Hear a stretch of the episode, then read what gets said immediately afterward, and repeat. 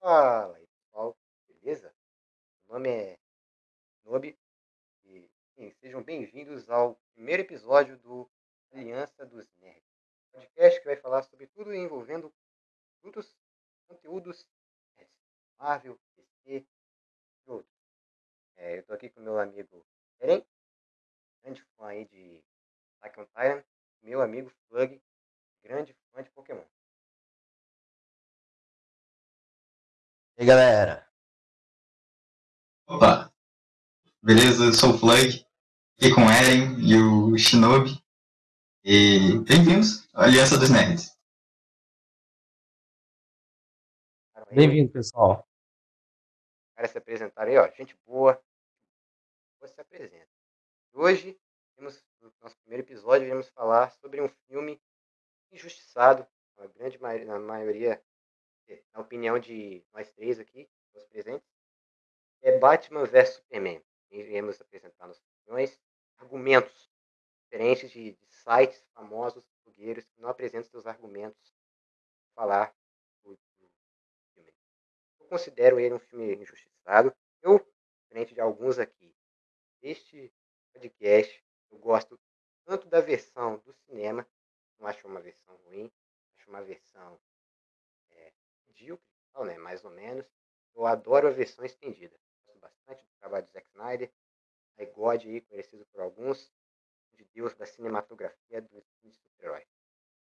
Então, hoje aqui, né, como eu já disse antes, iremos falar sobre os problemas, são poucos desse filme, iremos falar das grandes qualidades e vamos apresentar aqui a vocês o porquê desse filme ser é, injustiçado, na nossa opinião. Para que vocês concordem com a gente, Convertendo Marvetes haters desse filme que não merece hater. Só É, lembrando aqui, agora já vai começar algumas controvérsias, né? controvérsias aqui. É, o, o Eren, ele é a pessoa que não gosta da versão do cinema. Não gosta. Sim, exatamente. É porque, tipo assim, primeiramente, quando você for ver a versão estendida, né, a versão definitiva, você percebe que o trabalho do Zack Snyder tá bem mais nítido, né? No cinema parece que ele recortou grande parte do conteúdo ali e deixou para depois ele lançar numa versão definitiva. Porque o cinema realmente é uma versão bem medíocre. É, é uma versão bem medíocre. E não, a Warner. Falando como assim, o- a versão do cinema é bem medíocre, mas culpa disso é da Warner mesmo. A Warner é uma empresa muito mercenária. é certo então. Como já citado, ah, a gente vai falar sobre as dificuldades que o diretor tem. Ah, nesse podcast a gente vai falar sobre as dificuldades que o Zack Snyder teve em produzir os seus filmes como versão estendida e sem os cortes, né? Sendo um ótimo diretor. Ah, e a injustiça que ele sofreu com o Warner lá e os seus problemas lá que ele teve tanto ah, com Batman vs Superman versão estendida definitiva, quanto com Liga da Justiça.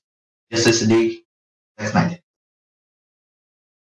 Beleza, aí, ó. Apresentaram as opiniões aí. Né, o Eren já falou aí que não gosta da versão do cinema. Gosto, acho legalzinho, mas a versão definitiva é realmente muito melhor. Também vai ter outras incoerências aqui, né? Tem umas coisas que eu gosto, os outros dois não gostam. Assim, mas antes disso, de falar sobre o filme, vou falar aqui sobre o público. Eu acho, assim, na minha opinião, que existem dois públicos que não gostam de Batman e Superman. Primeiro, né, é o povão, achava que quando viu o título Batman vs Superman, achou que ia ver o quê? De porrada. Porrada entre Batman e Superman. Quem assistiu isso, assistiu o filme, na verdade, viu que não era isso. Viu que era um filme com uma história um pouco lenta, muito, mas muito boa, com a luta apenas no final. O povão. E, mas eu acho que ele, eu concordo com a opinião dele, mas eu gosto bastante do filme. Agora, tem um outro público, que é esse aí eu que realmente não entendo, é o público que acha filme ruim por causa que o Snyder tem, assim, muitas aspas, né, desconstruído os personagens. E assim, Batman e Superman, temos um Batman que mata, um Superman, assim, meio que sem esperança, né, um em depressão. E isso desagradou a maioria dos públicos também, né? O público mais viciado em quadrinhos, que ver mais, algo mais, posso dizer, fiel, né? Eu não concordo com a opinião desse público, por conta de que eu acho que, assim como um escritor de quadrinhos, o diretor pode sim fazer uma versão alternativa de um personagem. A não ser que seja ruim. For ruim, aí não pode fazer. For boa, como é o caso aqui, né? Zack Snyder, pra mim não tem problema. Tem os blogueiros, né? Blogueiro aí, uns youtuberzinhos de, Jordan aí, né? Jordan aí do YouTube, site de ovo frito, de Romariza aí do YouTube aí, né? Que, que acha que o filme é ruim por ser muito escuro. Filmes de super-heróis não podem ser sombrios. Você já sabe, né? É a marvetização. Querendo ser. Sendo, um fanboy aqui da DC falando, mas é a marvetização aí. Assim, depois de ver muitos filmes. Depois dos, dos 20 filmes da Marvel? Tem. 20, né? Mais. 22. É, são filmes mais coloridos, filmes mais comédia e tal. Alguns diferentes, como o caso do Capitão América Guerra Civil, Guerra Infinita e o Ultimato, é, são bem coloridos. E o pessoal que vai ver um filme de super-herói, ele acha que realmente vai ver esse tipo de coisa. Batman vs Superman não é assim, é um filme escuro, é, sombrio, com mais é, detalhes na história, mais intensidade. É uma coisa também comum do Zack Snyder, né? Ele fez isso no Watchmen, fez isso no 300, Madrugada dos Mortos, até no filme infantil que ele fez, que é o Origem dos Guardiões. Origem dos Guardiões? Mano, eu vejo, eu acho que é a Origem dos Guardiões. E tem essa parada mais escura. Mas é uma coisa que eu, determinadas histórias, eu considero boa. Olha, eu queria falar um negócio aqui. E é sobre essa história, porque eu acho que a história necessitava ser lenta para mostrar a, a ideologia de cada um personagem, entendeu? Por exemplo, o conflito entre o Batman e o Superman se dá? Porque o Clark vê né, sobre o Batman, como ele está agindo para combater o crime.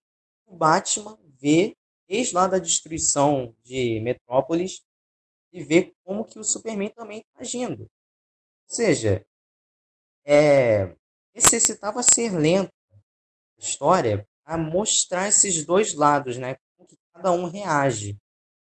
Então eu acho que foi uma coisa boa, cara. E por que, que eu falo que a versão de cinema é ruim? Realmente é. Quando você. Vamos lá, quando você assiste a versão definitiva, você entende muitas coisas que você não entendia na versão de cinema. Isso, entendeu? Por isso que eu falei que cortou a parte do conteúdo que era essencial para a versão de cinema, mas que Zack Snyder é, deixou isso para a versão definitiva. Então, quando você assiste a versão definitiva, você entende várias coisas, várias dúvidas que ficaram, sei lá, talvez ressoando na sua mente. Você entendeu isso na versão Isso é um dos pontos altos, cara. Um dos pontos altos do filme. E, cara, mesmo que o combate tenha demorado, né, entre os dois, tenha demorado bastante para acontecer, foi muito satisfatório. Foi muito satisfatório. Então, é essa a minha opinião. Bom, voltando aqui sobre o assunto da reconstrução de um personagem na visão de um diretor, a gente pode citar Titãs, né? A série dos Titans lá, que formularam completamente a visão tanto do Robin, tanto, tanto a visão quanto a personalidade, quanto o visual. Visual, drasticamente, foi o que mais mudou dos personagens, seja pelo caso da Estelar, eu achei incrível que colocaram ela como uma personagem negra, porque uma nova reformulada dela, porque os Tamarianos, na verdade, são, são nem brancos nem negros, são laranjas. Completamente oposto assim a qualquer raça daqui. Uh, também seja pelo fato. Uma, porém, uma parte que eu não fui muito fã foi a parte do Mutano não ser totalmente, totalmente, totalmente verde. Uh, só o cabelo dele, que depois que ele, ele se transforma ali nas suas ações ali, nos seus animais, né? ele, ele, ele fica verde ali por uns segundos, mas ele volta ao normal. E a visão do Dick Grayson também, né, que é uma visão bem mais séria do que, do que o comum. Uma visão, é uma visão bem mais Batman do que Robin, né? Uh, passando até o visual dele para a história dele voltada para o Asa Noturna. Então, a reformulação de um personagem, reconstrução de um personagem dentro da visão dentro da reta de um diretor, uma coisa que a gente pode uh, exaltar assim no universo. Porque a gente, querendo ou não, a gente não vai ver um filme de super-herói, dependendo do super-herói, né? Vai ver somente briga, né, cara? A gente quer ver a interação dos personagens, a história dele, a trajetória deles, né, cara? A gente, geralmente, como é o caso, não querendo ser um Marvete aqui, porque a gente também vai abordar muito a Marvel, a gente ama esse universo uh, nos podcasts aqui. A gente pode citar na Marvel, os filmes deles, a maioria são coloridos, né? São muito. Mais comédia do. Não, não mais comédia do que ação, mas mais comédia do que rumo para a história, certo? Como é o caso de. de lá, do, do Thor, ou até em Vingadores Ultimato, que o Thor tá meio. meio depressivão, mas ao mesmo tempo tá engraçado, né, cara, de se ver. Um alívio cômico bem legal para um deus, né? Uh, como é o caso também do, do filme do Shazam, né? É, tem muito mais muito mais humor, né? O, a lista, a categoria dele também está em humor, né? Que ação. Por isso é sempre muito bom dar uma reformulada assim na origem dos personagens. É, e esse é o meu ponto de visão sobre reconstrução de personagens. Realmente, concordo com tudo. Assim, um escritor de quadrinhos, ele pode fazer diversas visões. Por exemplo, tem aí o Remendo Injustice, que todo mundo conhece, aí, Batman do Frank Miller, mas um, um diretor que geralmente eu vejo que eles geralmente são presos à versão mais conhecida, sabe? Quando o cara vai adaptar o Batman, ele simplesmente faz aquela versão que todo mundo conhece. O Zack Snyder fez a versão do Frank Miller, né? Que é a Batman o Cavaleiro das Trevas. É uma versão mais violenta. Agora, que a gente falou sobre essas coisas públicos, né? As diferenças dos públicos em que, que gostam e que não gostam, e por que que não gostam do filme, as suas opiniões dos públicos que não gostam do filme. A gente vai aqui né, analisar as melhores cenas aqui, as coisas que a gente gosta, as coisas que, a gente não gosta, né? São bastante coisas, realmente, que a gente gosta, mas são coisinhas ruins, né? Os equívocos do Zack Snyder. E assim, a God não comete erros, comete. Então vamos começar aqui, cara, com das. Vamos começar de bom, cena boa. A cena da origem Bruce Wayne som de uma trilha sonora impecável do Hans Zimmer, que é o Beautiful Life. Se no YouTube, se quiser, talvez. Talvez a gente não bota aqui.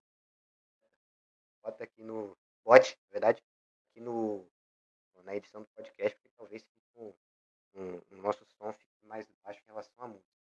Mas se a gente não botar, pode pesquisar aí, ó, no YouTube ou em qualquer outro aplicativo de streaming de música, Beautiful Life, é do Hans Zimmer, que escreveu, não, escreveu não, compôs a trilha sonora do Batman Cavaleiro das Trevas, na verdade toda a trilogia Batman do Nolan, que é uma trilogia excepcional, a melhor trilogia da fita Também é, fez diversos outros filmes, né? No caso mais famoso, o Interestelar. Fez uma, a trilha sonora do Interestelar é maravilhosa. Bom, é, aqui, é a primeira cena, a cena do narrada pelo Bruce Wayne, que ele fala sobre a sua origem. Vamos começar, cara, que essa cena é muito bonita. Olha lá, slow motion, que é uma coisa que algumas pessoas reclamam do Zack Snyder, que ele usa muito slow motion. Mas existem cenas que é necessário. Ficar com essa parada mais dramática, mais parecida com o quadrinho, eu acho que não tem problema. Usar nesses casos. Né? Se for bem feito, não foi igual nos filmes do Resident Evil, né, que fica muito mal feito os slow motion. Sim, cena é muito bonita e tal, mostra pela terceira vez, terceira ou quarta, acho que terceira vez, mostra a origem do Batman. Para muitos, inclusive para mim, isso é um ponto negativo de mostrar a origem do Batman de novo. A maioria, assim, já conhece, entendeu? Pode pegar um, senhor na rua e perguntar assim, ah, você sabe qual é a origem do Batman? E falar assim, ah, sim, os pais dele morreram na, na beco, né? Pegar uma criança, ele vai saber, pode pegar um adulto qualquer, ele vai saber, entendeu? Então, origem do Homem-Aranha. A gente já viu tantas vezes e se for repetir de novo, acho que vai ser algo ruim. Nesse caso, como a cena é boa, eu não acho tão negativo assim.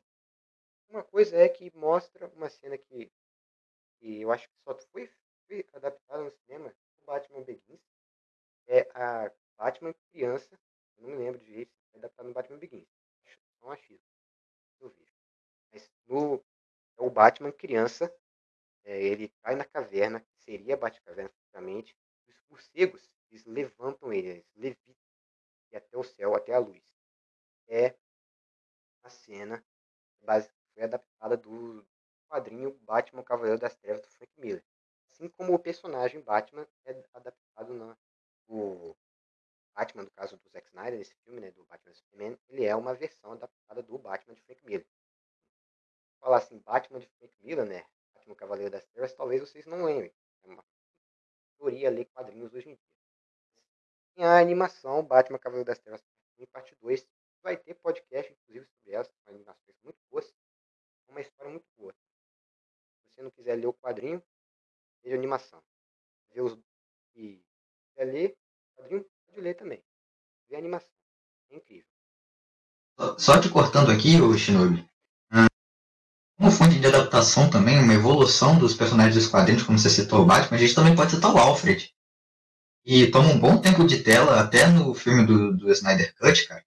Querendo levitar aqui, passar pro, pro Snyder Cut, mas toma também um bom tempo de, de tela no Batman vs Superman. Porque a gente sempre pensa no Alfred como aquele mordomo que ele fica quietinho na dele, serve o chá dele e mete o pé. Não, mas o Alfred não é só isso, o Alfred é médico. O Alfred uh, também já atuou como enfermeiro em diversos quadrinhos, médico também, claro. Uh, o Alfred também constrói as armas do Batman. Não é somente o Batman que compra. O Batman, na verdade, compra, o Bruce Wayne compra, deixa lá, e o Alfred vai construindo. Até o Batmóvel. Quem construiu o Batmóvel, na verdade, foi o Alfred, de diversos quadrinhos. Outros foi o Batman e outras pessoas aí, mas quem a gente pode citar mesmo é o Alfred e o Batman. Ah, ele toma bastante, bastante tempo de tela aí, citando o Alfred, não só como aquele coroinha chato, né, que fica ali servindo chazinho dele. Ele faz diversas coisas ali, ele é um coroão bem, bem sinistro nos filmes. Adaptação do Snyder. É isso aí. Cara, eu concordo com a sua opinião, porque muitos filmes deixam personagens secundários de lado, mas realmente o Alfred, que é sempre aquele mordomo que ficava quietinho, que realmente, né, é, dava o chá pro Batman e simplesmente metia o pé. Ele ia para outro lugar e nunca mais a gente via ele. Mas não, nesse filme ele toma assim um bom tempo de tela e isso é bom, cara. E comentando também sobre as cenas iniciais, cara, a cena da destruição em Metrópolis também é muito boa. Muito boa porque mostra um outro lado, uma outra perspectiva sobre o que aconteceu né, naquele dia. Porque a gente pode pensar aqui que no filme do Homem de Aço, ah, mas não teve muito peso aquela cena e que foi só destruição, destruição, mas velho, pensa. Então, tipo, imagina se dois deuses começassem a lutar numa cidade grande. Aquilo que ia acontecer. Essa destruição tinha que ser. E sim, são dois deuses lutando. E, cara, pra mim mostrar o que, o que aconteceu né, na destruição de Metrópolis de novo, né? Pra frisar tudo o que aconteceu e mostrar o Batman um outro lado é, é muito bom, foi muito bom. É uma cena também muito boa, cara. Muito bem dirigida. Cara, a fotografia do Snyder, cara, é, é, é simplesmente sensacional. A gente vai comentar sobre isso é, ao longo desse podcast, porque, cara, a fotografia dele nesse filme, assim, não, des, não deixa desejar. É incrível. Então, é isso, cara. É uma cena e essa é a minha opinião. É muito boa. Uma das primeiras conexões que esse filme faz com o Man of Steel, e várias outras também, né, na presença do General Zod mais pra frente. E também mostra também, se esqueceu de falar, é que o Wayne ele tem várias sedes da empresa Wayne em diversos lugares. Geralmente nos quadrinhos e nos outros filmes mostra a empresa Wayne onde? E mostra uma sede da empresa Wayne em Metrópolis. Inclusive ele tem e mostra o carinho do Bruce Wayne pelos seus empregados, né? que não é um patrão rabugento. Por exemplo, vi na, na cena de um. E ele tá ligando com um cara, né? Que tá do, dentro do prédio que está sendo destruído. E esse, esse empregado demonstra muito carinho pelo Bruce Wayne. O Bruce Wayne também demonstra muito carinho por ele. Infelizmente, né, esse senhor morre. Antes disso, ele pede uma oração a Deus, assim, que é uma coisa que o Snyder gosta de fazer bastante. Muitos gostam, muitos não gostam, né? Também tem é um personagem que é apresentado nessa cena, que é. Eu não lembro o nome dele, vocês, sabem também, que é, é um que fica. Não, é, não falar cadeirante aqui, né? Pode ficar meio ofensivo. Paraplégico, paraplégico, lembrei a palavra. Que cai em pedaços. Paralítico? É, paralítico. É ele. É pedras, assim, dos prédios, suas pernas. É, aí ele fica paralítico. E ele também demonstra muito carinho com, ó, ao Superman. Superman não. E demonstra muita raiva ao Superman, tanto que esse personagem ele vai aparecer bastante ao longo do filme. E também demonstra muito carinho ao Bruce Wayne. E também a gente vê né, a ação do Batman, do Bruce Wayne, é, ajudando as crianças, né? Exemplo, tem uma hora ali que vai passar uma, uma fila de crianças, tá fazendo uma excursão, uma hora, ele vai ajudando essas crianças. E também ela abraça uma menininha, né? Que tinha perdido a, a mãe no, no acidente. E é, e é, né, inclusive nessa cena que ele abraça a menina e olha para o céu do Superman. E a partir daí, dois anos antes, em 2013, então Batman Superman em 2013, o Bruce Wayne começa a ver o Superman de outros olhos, né? Como um salvador e sim como um destruidor. Isso é uma das principais é, motivações que leva eles a brigarem no final Obrigado por você ter complementado a, a, a que eu tinha falado antes. Realmente esqueci de comentar dessa cena porque, cara, é, é um Batman que não precisa de noite para ele ser herói. Um Batman que, tipo, se o cara vê que alguém tá em perigo, não importa se for noite ou dia, ele vai lá e salva. Então ele salva a menininha quase ser morta, entendeu? Pelos, esco pelos escombros, desculpa. E aí, cara, aí tá aquela cena que ele olha pro céu e vê o Superman e o Zod, né, caindo. Depois daquela luta do Man of Steel.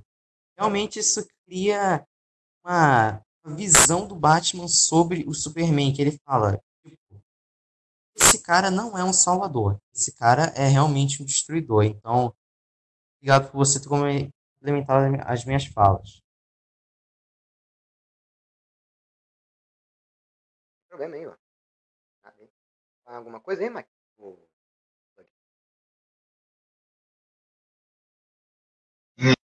Eu não tenho muita coisa para falar no momento não, até a gente chegar mais no clímax, porque é nessa hora que a gente vê que o Bruce Wayne age como um herói tanto de dia quanto de noite. Mas de dia ele atua como Bruce Wayne, né? É um herói, porque querendo ou não, é, as empresas Wayne já salvam muitas vidas, né, cara? Ah, porque é, em diversos quadrinhos, mostraram que o Batman atua também salvando outras vidas. Se não me engano, as empresas Wayne fazem o que mesmo? Não, não bem, mas eles, Batman, o Bruce Wayne, ele doa para caridade toda vez que muito lucro assim para a empresa. Eles fazem, vocês sabem? Eu esqueci. Mas não sei se, não sei se é produção de armas, eu acho que não é produção de armas. Algo mais econômico, assim, sabe? Algo, algo a ver com bolsa de valores, Eu acho que não é tipo, sei lá, empresas Stark que produz armas. Mas eu, eu vou, vou ver aqui. Tá Realmente. Bom, é, passando aí para a próxima cena, tem a cena da Lois Lane indo é a África, inclusive, ó, curiosidade. Eu, no lançamento, eu não tinha visto local era a pensava que era um Afeganistão. Geralmente, os filmes americanos, eles retratam Afeganistão, países árabes, em geral, né? Assim, de todos os países árabes, né, a grande maioria estão presentes na África. Mas, continente africano, é, os filmes americanos geralmente apontam assim, Afeganistão é, e outros países árabes como vilões, né? Normalmente tem cenas que parecem traficantes, corpos de. corpos não, né? Traficantes de, de pessoas, de armas, terroristas, cristianos, assim, enfim, os países árabes, né? Realmente, Afeganistão. Isso daí, inclusive, se passa na África. E a Lois Lane vai até a África para fazer uma entrevista com um dos, um dos militares, né? Porque, não sei se vocês sabem, né? Vocês ouvintes, aí, ó, Doug Eren, é, os militares da África são muito, a grande maioria são milicianos. Então ela vai fazer entrevistas com eles. Inclusive, é, tem todos os protocolos, né? Pode saber, eles cobrem o rosto deles anos, eles não saberem aonde é especificamente o local, onde está localizado militares. Isso também tem aquela né? Poder, poder tirar foto eles podem, mas muitas. Também nessas cenas a gente consegue ver um dos capangas do Lex Luthor. Sim, sim, mano.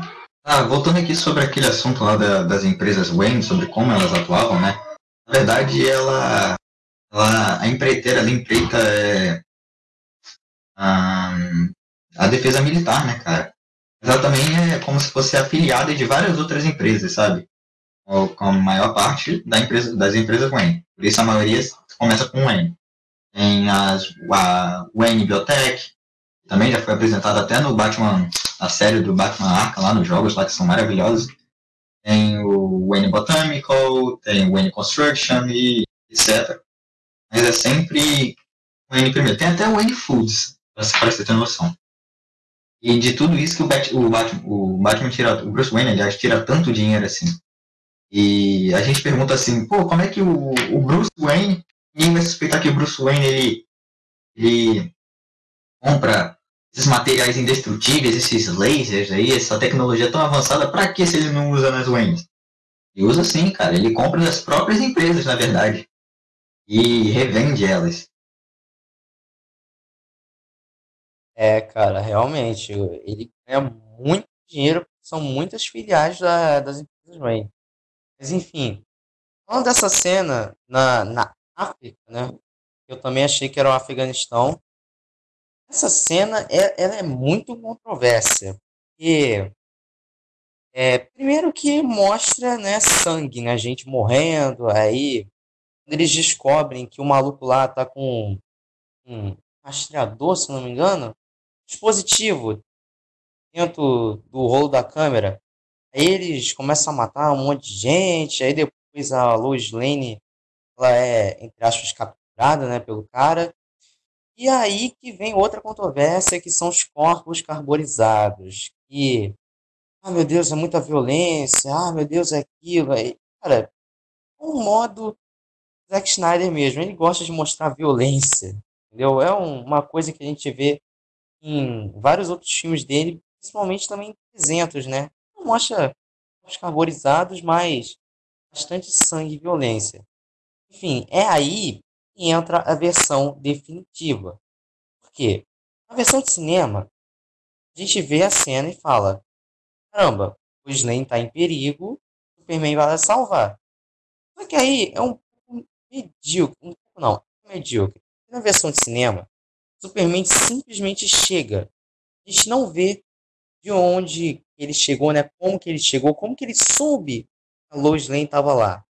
Por isso que isso cria também outra controvérsia, que é tipo, meu Deus, toda hora que a Lois Lane está em perigo, o Superman sabe onde ela está, vai lá resgatar. Mas não, essa cena no cinema é medíocre. O, o Superman simplesmente chega, parece que ele tem um rastreador enfiado, sabe aonde, né? Saber onde a Lois Lane tá. Mas a versão definitiva meio que mostra que o Superman estava analisando a situação. Ele estava lá vendo o que estava acontecendo. Quando ele viu a Lois sendo capturado, foi aí que ele salvou. Por isso que eu falei que a versão definitiva complementa o, é, mostra várias coisas importantes e a gente fica tipo, ah, agora eu entendi. Entendeu? Então, isso mesmo. Complementa o enredo principal, né, mano? Entendi, entendi. Deixa o filme mais sólido, né? Sim, sim, sim. Bem melhor assim, cara. Em Ele já conhece a figura do homem morcego há muito tempo. Ele sabe que ele é um justiceiro, ele sabe que ele não é um criminoso. Essa é uma, é uma das muitas referências que tem o Batman Cavaleiro das Trevas. Falei no início, uma, uma animação excelente, também uma HQ excelente, uma das melhores do Batman. A minha é melhor. É, realmente, é, você perce- vocês, ouvintes, né, perce- perceberam que a gente está falando muita palavra controvérsia. Porque realmente, existe dois tipos de públicos, como o próprio Shinobi falou. E, cara, é, são cenas controversas, controversas, tanto os dois públicos, quanto para as críticas. E, ah, eu não sei, cara, porque faz muito tempo que eu deixei de é, frequentar sites crítica, como por exemplo, um tal de Tomate Podre, tal de críticas meta, não sei. Mas é, é porque eu fico muito, sabe, o filme do Coringa, por exemplo, em 60 e poucos por cento de aprovação no site do Tomate Podre. Então, tipo, é um filme muito artístico, é um filme muito pesado, né? Cara, é tudo. Tudo isso é porque é um filme do Coringa. Pra apresentar o personagem do Coringa pra mostrar tudo o que fez ele se tornar o Coringa, entendeu? Mas voltando aqui pro filme, essa cena também é controversa por causa da, dessa marca, né? E não concordo, cara. Eu não concordo. Tem várias pessoas que apontam controvérsias no filme que eu não concordo. Porque, realmente, né? Nigod não comete erros, comete equívocos. E são um dos poucos equívocos que tem esse filme, e até o Shinobi falou antes, é sobre essa analogia, né? Sobre religião, Deus, ah, o Deus e o homem, noite e o dia, esses, esses negócios. E eu, eu, olha, sinceramente, a gente vai falar do Lex Luthor mais pra frente, mas o Lex Luthor, ele discursa muito sobre essas coisas, de Deus, de o homem, entendeu? E achei um pouco desnecessário, mas eu falo isso mais pra frente. Vocês podem continuar falando aí, porque eu, eu também tô guardando algumas ideias, algumas falas mais pro ápice do filme, entendeu? Mais pra metade lá do filme.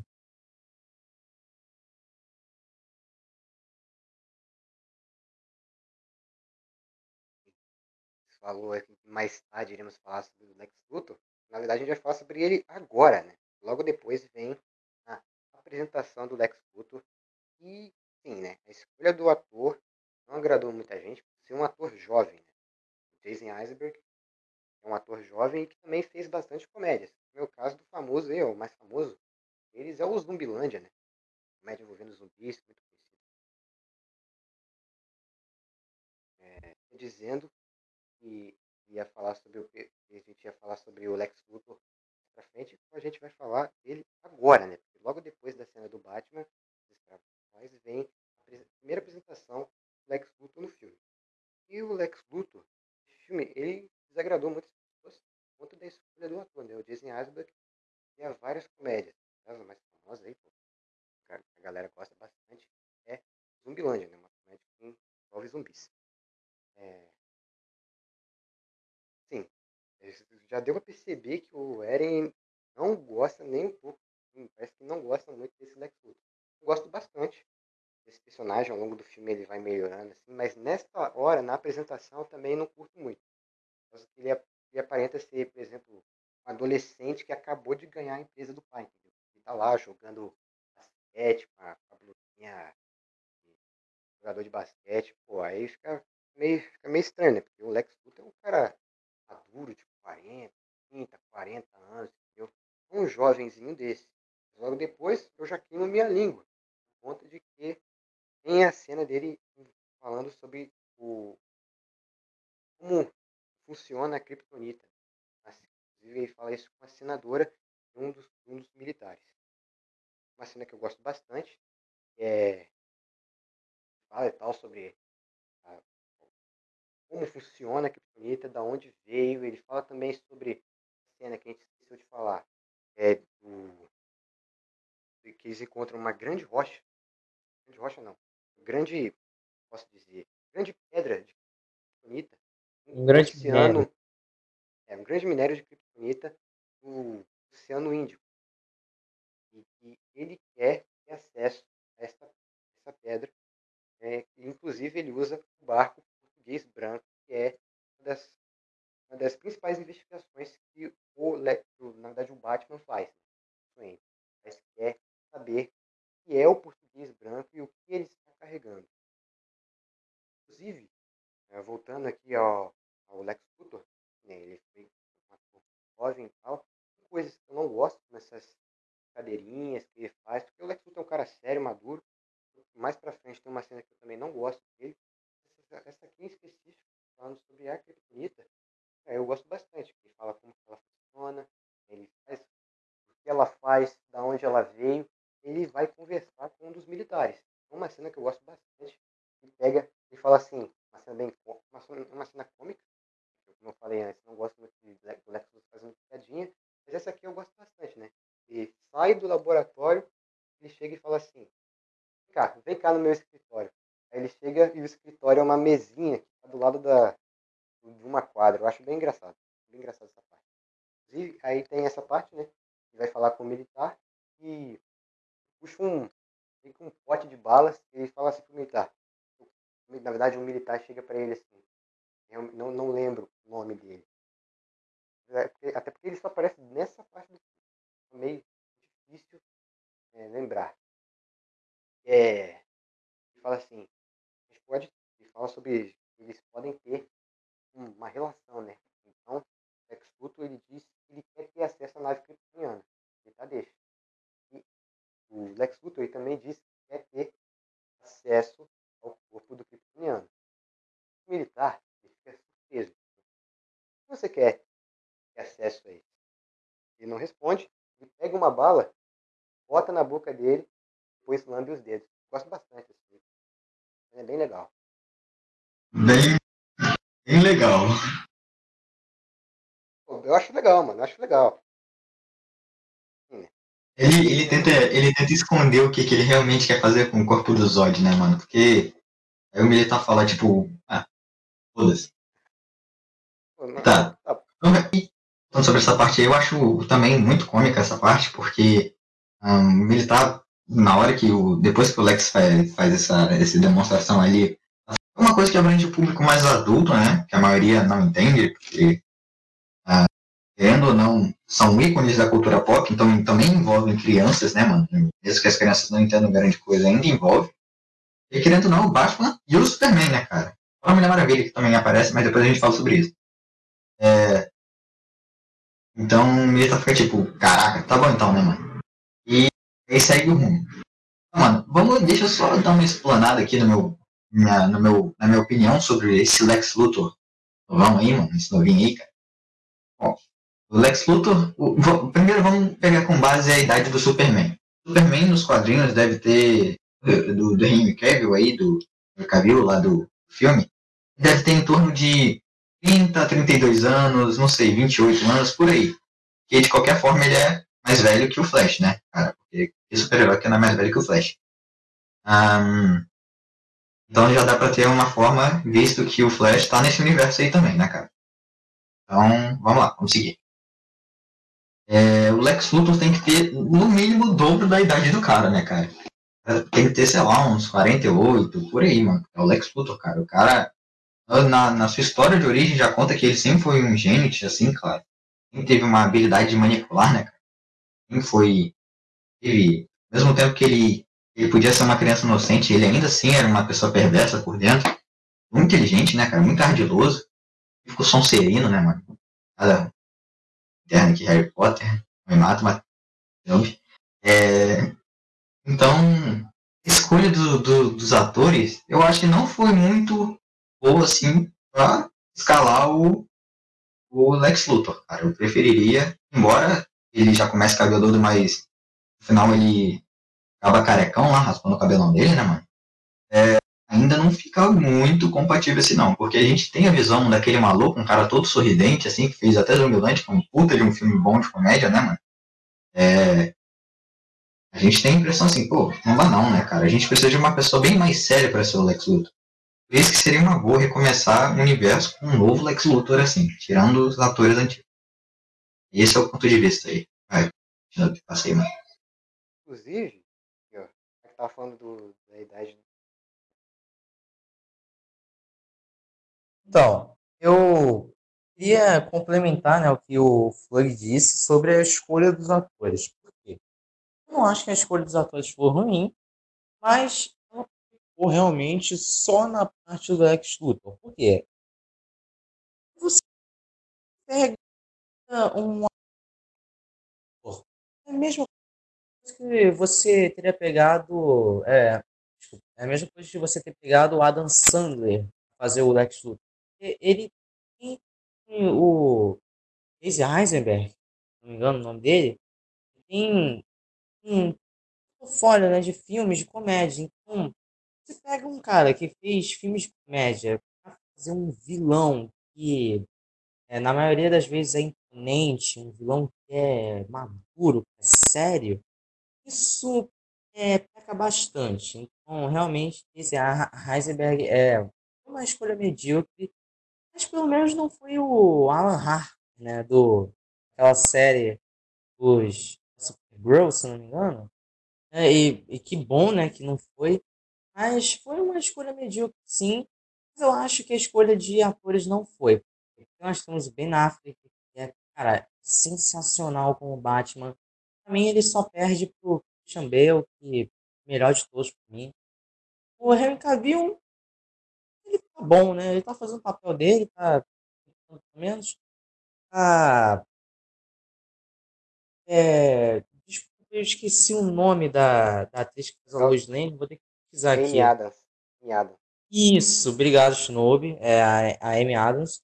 E é, ela, ela tá boa, cara. Olha, ela é uma atriz muito boa, mas nesse filme ela realmente faz, a, faz um papel de donzela em defesa, que sempre tem perigo, sempre precisa de alguém para salvar ela. E isso, isso é um ponto negativo do filme que a personagem precisava pelo menos de um de desenvolvimento, sabe? Só pra deixar a personagem dela um pouco mais sólida, mas tudo bem.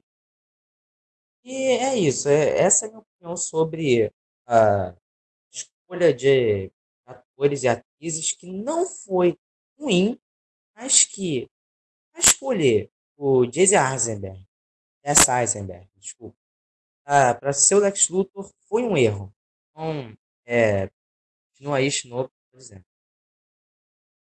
Estou dizendo aí, né, que o Asberg fez a maioria de filmes de comédia. Filmes de comédia mesmo que ele fez foi só o Zumbilândia em 2009 e o Zumbilândia eu tirei duas vezes. Se você quiser contar, o Rio também, né? Ele fez um dublou um dos personagens no filme Rio, né? E a maioria das coisas envolvendo comédia que ele fez foi no caso de séries, né? No caso da Modern Family, que até referência do Modern Family no WandaVision. É assim, ele, ele, fez outros filmes mais sérios, no caso de, Mestre, Varium, é, a rede social, aí, o filme do Gutenberg, um filme muito premiado, um muito elogiado. E ele também já ganhou prêmios de é, melhor ator, né? No caso daqui, o prêmio da Sociedade Nacional de de Cinema para melhor ator. E estava vendo aqui que ele e o Henry Cavill têm a mesma idade. Os dois têm 37 anos. Então, é, realmente é só por questão de aparência mesmo que ele. Por questão de aparência, que faz dele parecer assim, uma pessoa de 20, máximo 25 anos. Né? E também a questão de ação, né? E voltando aqui, né, as cenas de filmes, não, do filme, e, e logo depois tem. É né? Logo depois Batman investigando o mistério do português branco. No caso é o barco. O barco iria foi até o Oceano Índico buscar a rocha infinita. O Batman está querendo ter acesso a essa pedra para querer combater o Na verdade, o Lex Luthor tinha vários planos em mente, né? Ele. Olha só, né? E a gente tinha. A, a gente não, né? Eu tinha criticado, entre aspas, Lex Luthor no, no início do filme, que ele era muito brincalhão, ele tinha muitos tiques nervosos, um negócio muito estranho. Mas aí depois o personagem vai dando uma melhorada, né? Vai soltando na trama.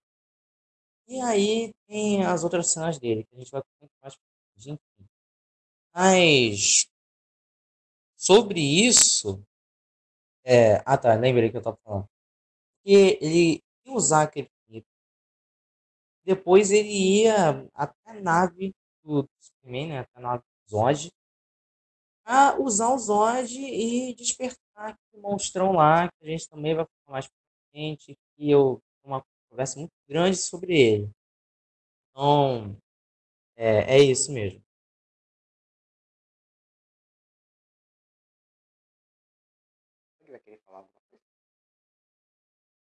Nada, no, momento não tem muita coisa a discutir não, porque essas cenas aí já são, já foram muito bem explicadas tanto no próprio filme, cara. Então tem muito que a gente dá uma explicada a mais sobre essa cena. Só lembrar fatos tanto de quadrinhos quanto de e outros filmes. Tanto, é, é, como, como eu posso dizer, dizer o que mudou do filme principal, é a versão definitiva, do que foi o filme dos cinemas, né?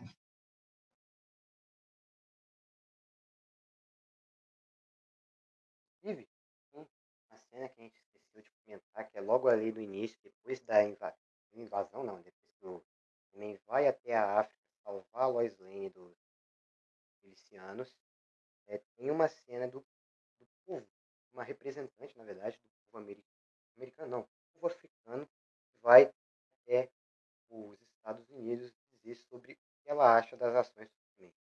Ela perdeu o marido, dizendo ela que ela perdeu o marido, filhos durante a invasão.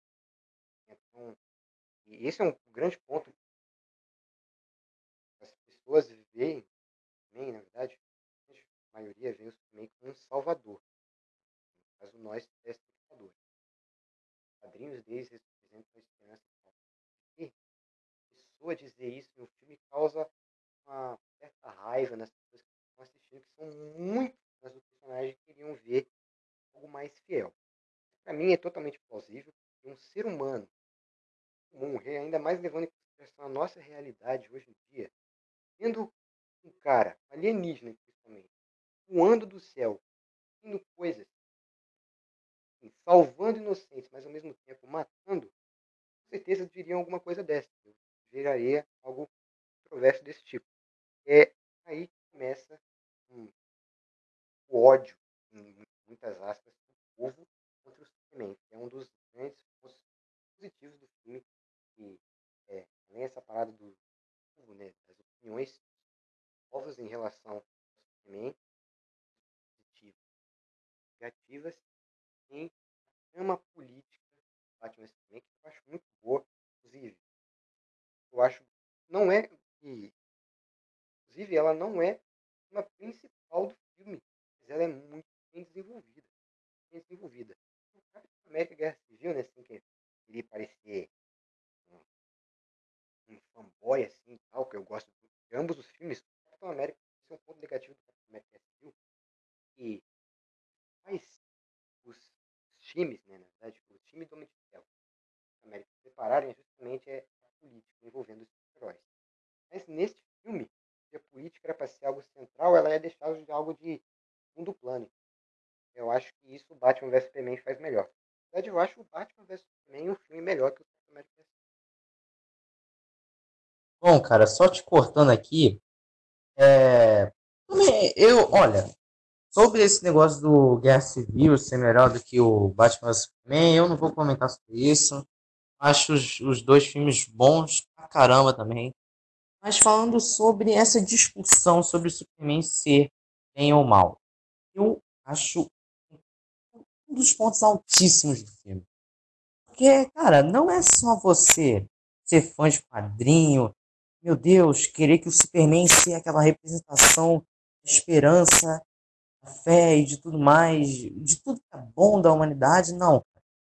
Porque, mesmo ele sendo um, um alienígena e tudo mais, ele comete erros igual a seres humanos comuns. Mostrar essa, discu essa discussão tipo, sobre o Superman ser bem ou mal é um ponto altíssimo do filme. Isso também vai gerando esse conflito entre o Bruce Wayne barra Batman e o Superman barra Clark Kent.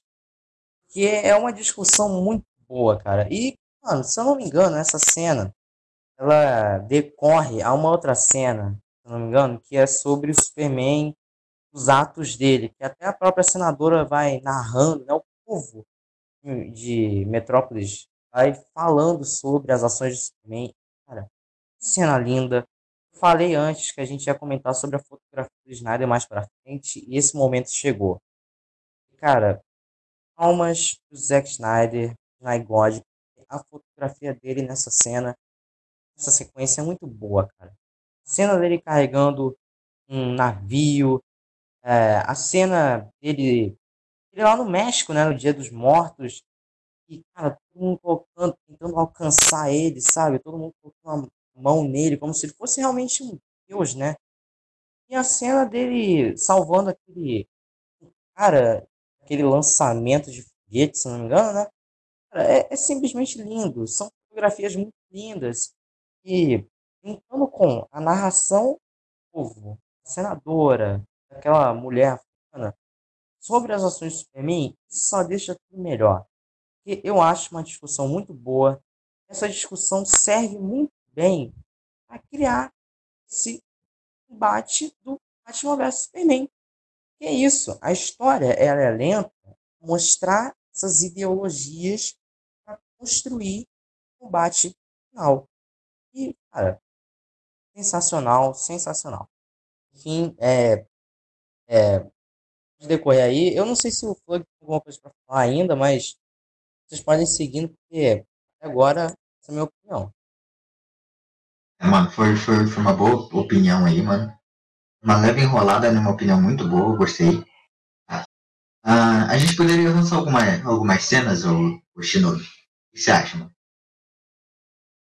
Não, Tem a teria uma fotografia do Snyder incrível, excepcional. Essa cena que ele disse é um pouquinho mais. Inclusive, depois de uma, essa cena, vou falar agora da inauguração do, da biblioteca Metrópolis é financiada pelas empresas Luthor, né, pelas LexCorp. Né, e é uma cena que sim, tem coisas boas, coisas ruins. Coisa ruim é que essa apresentação aí do Lex Luthor, que enrolando nas palavras, né? falando lá, ignorando vírgula, ignorando ponto, falando diversos tons diferentes, brincadeiras, essas coisas assim, é uma coisa que eu não gosto. O Lex Luthor ele tem que ser um cara sério, para com quem as coisas estão em mente. Um cara mais maduro. Essa cena aí é uma das poucas que eu não gosto. Não gosto mesmo. Tanto que depois que ele faz, a plateia fica até olhando para os outros assim, falando assim, pô, merece que esse cara falou, não falou nada, nada. Entendeu? Por isso que não gosto mais dessa. Depois disso, depois disso, primeiro o contato entre o Clark Kent e o Bruce Wayne. E, e aí, tem uma parada cômica também, né? Que o Clark Kent chega pro Bruce Wayne e fala assim, Clark Kent, planeta diário. Aí ele fala assim, esse é meu ou de outra pessoa? Não vai falar nada não? Também tem essa cena, é o primeiro vislumbre que a gente tem da Mulher Maravilha da Galgador. Né? Boa, uma Mulher Maravilha muito boa. Uma das melhores representações da Mulher Maravilha. série, filme. E, inclusive, tem uma cena nessa- nessa- dentro dessa cena do discurso do Lex Luthor, ele fala sobre Zeus. Ele fala assim, ah, Zeus ganhou o raio, bum! Aí fica fazendo nada, é, eu ia dizer, uma meio, meio bobinha, assim, que eu não gosto. E quando ele fala disso, a câmera foca pra Mulher Maravilha, a Mulher Maravilha não gosta da piada. É filha de Então, tornando ao Batman e Superman, caso, caso Batman eles têm o seu primeiro encontro, a piadinha e tal. E logo e o Alfred está falando com ele através do microfone. E o Superman está ouvindo isso. Ele tem o Superman. Então ele já, já está sabendo dos planos que o Batman, a Bruce Wayne tem. E o que reforça dessa dessa rivalidade entre os dois. E Sim, logo sim. depois, logo depois disso, vem Tá, gente, ele vai descendo as escadas para ver aonde o, Bruce Wayne está indo, né? Antes disso acontecer, o Bruce Wayne vai até espécie de área onde tem computadores. Nesses computadores ele bota meio que um. O que é aquilo, velho? É tipo um pendrive. É um pendrive que ele não conecta numa entrada USB. É tipo uma parada que transfere arquivos para baixo da caverna. Arquivos sobre o Lex Luthor. né? Sobre Planeta, tem arquivos os tem arquivos até sobre os membros da Liga da Justiça. Até aí, esses desses arquivos ele conhece a origem dos do Flash, do Aquaman, do Cyborg e principalmente da Mulher Maravilha. né? Na Primeira Guerra Mundial. Logo depois disso, vem o, o indo até a cozinha. Lá na cozinha ele vê incêndio acontecendo assim, no México. E lá ele vai, ele vai até lá salvar as crianças, crianças e adultos. É, porque é o dia dos mortos, inclusive, é dia da religiosa lá da cultura mexicana, da espanhola. E depois ele nem salva essa criança e Pedro salvar é, os cidadãos do incêndio no México, inclusive um dia de comemoração do Dia dos Mortos, é um feriado religioso dos mexicanos e da cultura espanhola em geral. Outro paralelo religioso do Naigode. Inclusive, essa cena que o Pedro Lucas, o Jäger tinha falado, é, é muito bonita visualmente, da referência religiosa. É estranho, né, que ele falou que não gosta muito, mas ele disse que dessa cena em questão ele adora.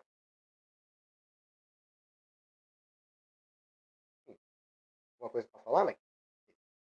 Após essa cena, tem uma cena que eu também gosto bastante, bem controversa, que é a cena do Lex Luthor recebendo a senadora dos Estados Unidos em sua casa. E ele, ele tenta convencer ela que ele está certo em relação ao Superman. Claro, ela também pensa que o Superman é, comete atos criminosos, mas ela não acha que ele deve parar de agir. O Lex Luthor acha ele um destruidor, um demônio praticamente, e ele deve sim parar de agir, e ele deve é ser morto. Então, ela tenta ele tenta convencer ela dessa, dessa, teoria dele, né? dessa, dessa opinião. Inclusive, né, ela rebate, fazendo uma, uma, uma coisa que deveria, não sei se deveria ou não ser cômica, né? Que ela fala assim, ah, você vai me oferecer o seu mijo e, e vai me falar que é o chá da sua avó. Não sei se era para ser cômico. Se foi, era para ser, foi um pouquinho. né? Mas eu acho que não tem nada, eu acho que não, tem, não era para ser por causa que tem a ver com assim. Logo após disso, ele fala assim que a sala que ele estava naquele local era a sala do pai dele. Ele fala assim, ah, eu gostaria de deixar tudo igual meu pai deixou, eu ainda tenho esperança dele voltar. Só mudei uma coisa. Aquele quadro deveria estar de cabeça para baixo. Aí ele mostra o quadro é, demônios vindo de cima, os anjos vindo de baixo. Né?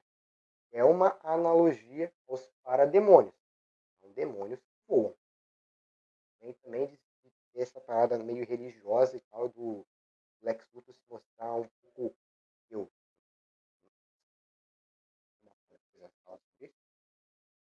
Gente que não gosta. Não, sobre essa parte eu até acho muito interessante, cara. Não tem muita coisa aqui discutir, não. Ah, só, só dando uma explicação aqui, cara. O nosso querido Jäger, Eren, não, não vai poder é, participar por algum momento aqui, por uns instantes, na verdade. Por uns instantes, na verdade, do nosso querido podcast aqui, tá?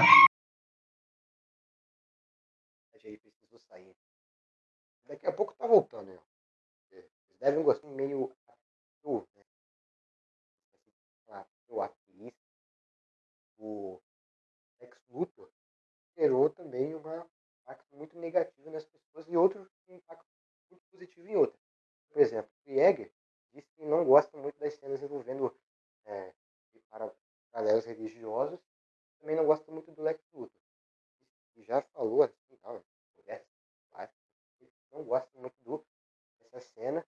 O Plug é, que acha uma cena interessante fazer essa parada diferente ao para demônios. Eu gosto bastante. Dá uma personalidade maior pro vilão e também faz sentido ir de acordo com a trama, por causa que a trama mostra que um paralelo entre Superman e Jesus. Então, nada melhor do que mostrar um vilão esse paralelo entre não existir Jesus e não existir Superman. Faz total sentido. O meu querido Shinobi é um traço muito é, a cinzelar, assim, é um traço muito Snyder, né? O fato dos personagens que considera insanos ter esse ponto de vista mais religioso, né? É o fato do, do Coringa lá no, no filme, na versão estendida lá do, do Liga da Justiça, né, cara? E até foram divulgadas, as- tipo, não apareceu muito bem no filme, é muito explícito, mas claro que ele também fala, no tempinho que ele aparece no finalzinho, ele fala um pouquinho junto com o Bates. Betsy, né, que ele chama ele assim. Mas é, esse, ele demonstrou em várias imagens que a população pirou, assim, seja no, no fator bom do Coringa, tá aparecendo super poderoso lá, né, mano? Ou seja no fator ruim, né, que ele tá bem... hum, tá sujando, na verdade, a imagem do Jesus Cristo, né, cara? Mas a gente tem que entender que também, tipo, claro que é uma criação do Snyder, mas não é o Snyder ali, cara. É o Coringa, que é um personagem insano, um personagem que é um psicopata, completo psicopata, maníaco, né? Maluco também, né, obviamente. Com sérios problemas mentais, né, cara? Então, é o que a gente tem pra falar. E o, esse Lex Luthor se aproxima demais desse Coringa, desse Coringa do Jared Leto aí, né? E até Esquadrão Suicida não era um Coringa, e sim um funkeiro, é, digo, é, é, mas no, assim, no, no Liga da Justiça ele conseguiu voltar a interpretar o Coringão, assim, do jeitinho que a galera pirou, mano, que foi muito bom naquele sonho lá do Batman, revelação lá, né, Injustice. E é o que eu tenho pra dizer, que esse Lex Luthor aí, a gente tá julgando até muito ele, mas claro que ele tem seus pontos bons, né, como o fucking Lex Luthor, né, mano.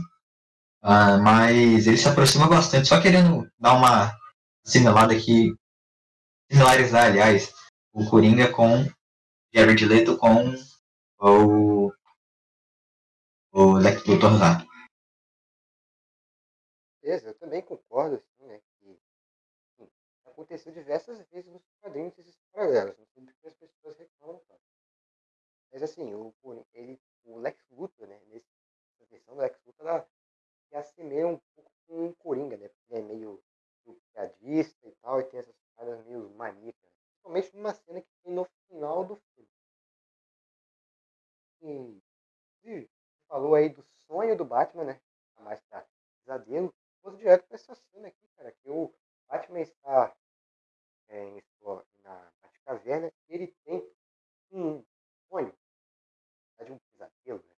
sobre o futuro onde Side dominou, que até aquele ponto é desconhecido para ele, para o resto da humanidade. E os Darkseid, os parademônios, dominaram a Terra e Superman, que a gente conhecia, tinha sido corrompido por ele, pelo Darkseid, e pela sua equação antivida.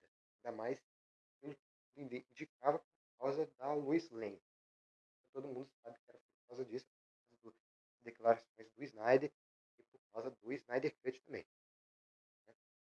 E é uma, um futuro muito bonito e tal, visualmente. A cena é muito boa. Mostra ele lutando, o Batman dando porrada nos parademônios e tal. É, que é uma coisa que o pessoal não gosta.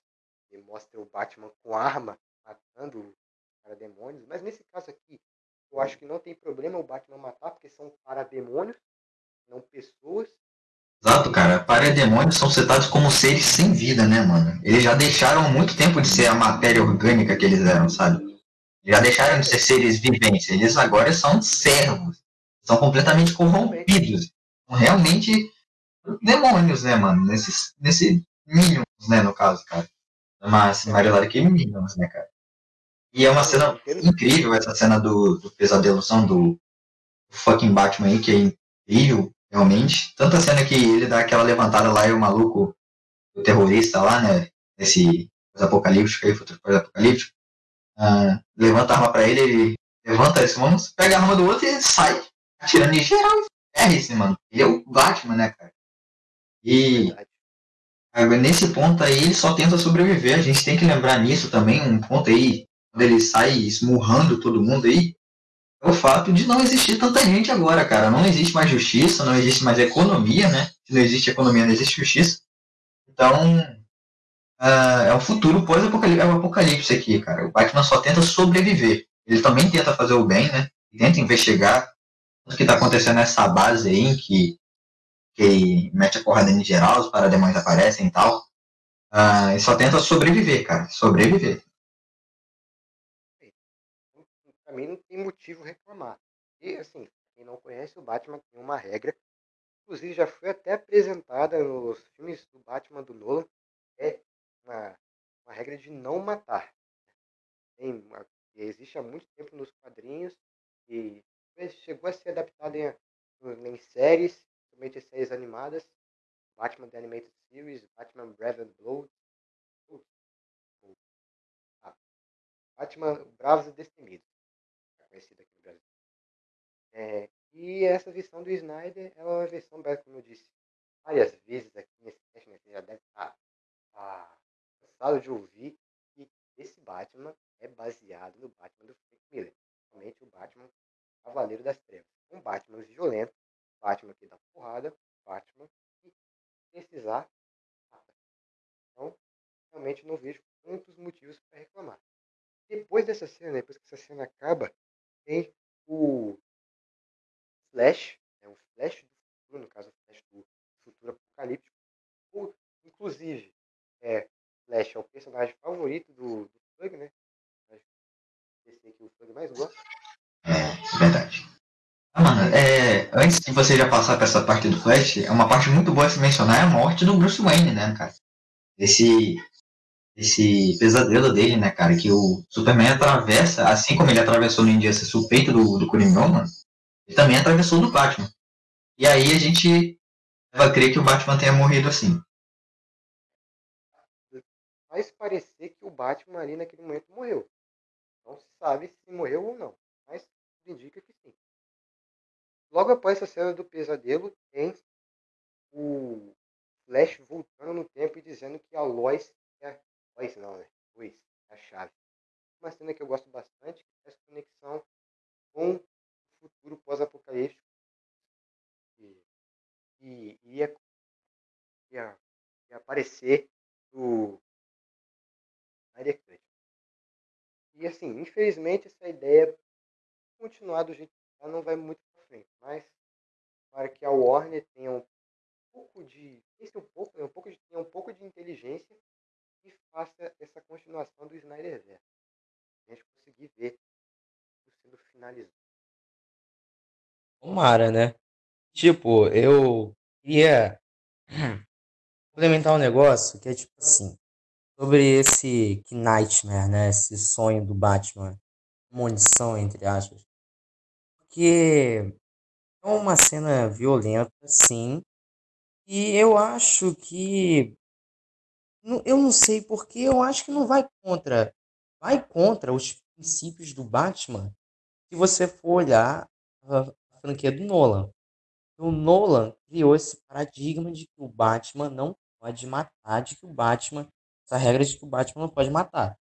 Só que o Snyder, como ele tem uma visão mais sombria, mais realista sobre tudo, ele quebrou esse paradigma. Ele mostrou que um herói, se preciso, pode matar. E sim, no momento em que ele enfrenta demônios, pode sim matar. Porque não são pessoas, como o próprio Flug falou. Quando uma pessoa, sei lá, não posso estar falando merda, mas quando uma pessoa vira um parademônio, ela deixa de ser uma pessoa. Ela vira um servo. Então, meio que esse, esse, essa tal de controvérsia, sabe? Esse filme é cheio de controvérsia que é criada por gente mimizenta, né? E hoje em dia o mundo é muito chato, cara. Você não pode apresentar uma nova visão de um personagem que você já é criticado, entendeu? Mas, tipo, a visão dele como diretor, entendeu? Mas, enfim, eu acho que esse mimimi sobre o Batman não poder matar, cara, é... ah, cara, já, já se quebrou. Porque tanto nesse filme quanto no Man of Steel, por exemplo, é, no Man of Steel, cara, a luta do Zod com o Superman tem isso. O próprio Zod fala, antes de enfrentar o Superman, ou você morre, ou eu morro. A partir daquele momento, ele despertou meio um gatilho no Superman. Tipo, opa, será que eu mato ele ou será que não? No final, o Superman, né, quando, ele estava sendo encurralado por uma, aspas, né, metaforicamente falando, uma situação muito desagradável, ele que matar o Zod. Ou seja, Zack Snyder mostrou desde o início do universo dele que se é possível um herói pode matar, se é preciso, quer dizer, o herói pode matar sim. Entendeu? Então, é essa minha visão sobre esse negócio de ah, herói não pode matar. Cara, se for preciso, o herói faz qualquer coisa, contanto que ele salve a humanidade, entendeu? É isso. É, concordo, concordo. E, inclusive, é, falou aí que esse paradigma foi criado no do Batman do Nolan. Os filmes do Batman do Nolan, Christian Bale, né, no caso do Superman, Batman, ele mata, né? É o famoso caso aí do Batman Begins, não mata diretamente o As Algum. Ele deixa ele para morrer. Então ele praticamente ele tinha a chance de salvar. Mas ele deixou ele para morrer. Então, aquilo ali, para mim, para muitas pessoas, contou como morte. Se você for parar para analisar, se for parar para analisar também, é, o Batman do Ben Affleck, que é o Batman do Snyder, o Batman que menos matou até hoje. Tá? Batman do. Se você não contar o Batman do Adam West, né? Mas assim, Batman do Michael Keaton, Batman do. Esqueci o nome do ator do Batman do Batman e Robin. Christian, Christian Bale? Tem o do Christian Bale lá. Batman e Robin, pô, o ator do Batman e Robin. Ah, sim. Ah, não lembro quem é ele, não. Também não lembro. É, esse Batman do Michael Keaton. Batman e Christian Bale, eles mataram muito mais que o Batman do Menor. Eu não vejo ninguém reclamando disso. Também tem, tanto que a gente pode confirmar também o, o, o, o Pinguim que morre. Foi em qual filme que o Pinguim morreu, mano? O Pinguim aparece. O, foi? O Pinguim aparece. O Pinguim morre, eu acho que no Batman Retorno. Ah, sim, então. E ele morre nas mãos do Batman. Sim, Pelas então vários inimigos morreram pelas mãos do Batman antes mesmo de ser criado esse paradigma, entre aspas. Então, Sim, realmente, sim, sim. quer dizer que a cena em que o Ra's al Ghul morre, Batman matou ele indiretamente. É isso? Você quer dizer, ô Shinobi? É, eu também concordo. E, e, só um adendo, o, o Batman do Batman e Robin é o George Clooney. Vou deixar claro. É. Batman. Batman Milo. Bom, voltando aqui, né? tá, Vocês estavam falando do quer dizer, a gente estava falando do grupo pós-apocalíptico do Batman, que é baseado no Injustice, a gente disse que o primeiro vislumbre no Batman vs Superman. Eu acho o contrário. Para mim, é... Claro, não, eu acho que é diferente. É... E para mim, na minha visão, ele foi apresentado de, assim, meio de maneira pequena no Man of Steel, quando o Zod tem uma conversa com o Superman. E nessa conversa eles estão meio que numa simulação e o Superman até tá com o uniforme preto na simulação. Ele cai assim no rio de caveiras. Se vocês lembram dessa cena. Para mim aquilo ali foi um vislumbre, o primeiro vislumbre do futuro pós-apocalíptico, verdadeiro. É, é, é verdade. E outra coisa que eu queria dizer também sobre, é, sobre isso, sobre esse futuro pós-apocalíptico, que eu gostei pra cacete desse futuro pós-apocalíptico ser inspirado no, no Injustice. Cara, Injustice também é, olha, outra HQ sensacional, o jogo também sensacional, cara. Hum, dá pra esses acontecimentos não é uma, uma má coisa, né? Não é uma coisa má. É uma boa coisa se executada de, de maneira certa, entendeu? E é isso, é. Só isso que eu tinha que dizer, porque eu gosto muito de Injustice e, cara, simplesmente é isso. Eu, eu quero muito que a Warner é, faça alguma coisa para restaurar o Snyderverse, porque ser que o Liga da Justiça 2 não seja aquilo que a gente está esperando, né? Aquilo que, que a gente está esperando agora, mas, cara, é, sabe, Zack Snyder pode sim surpreender a gente, eu espero muito que faça isso. Sim, sim, sim, sim. De vista, Pedrão.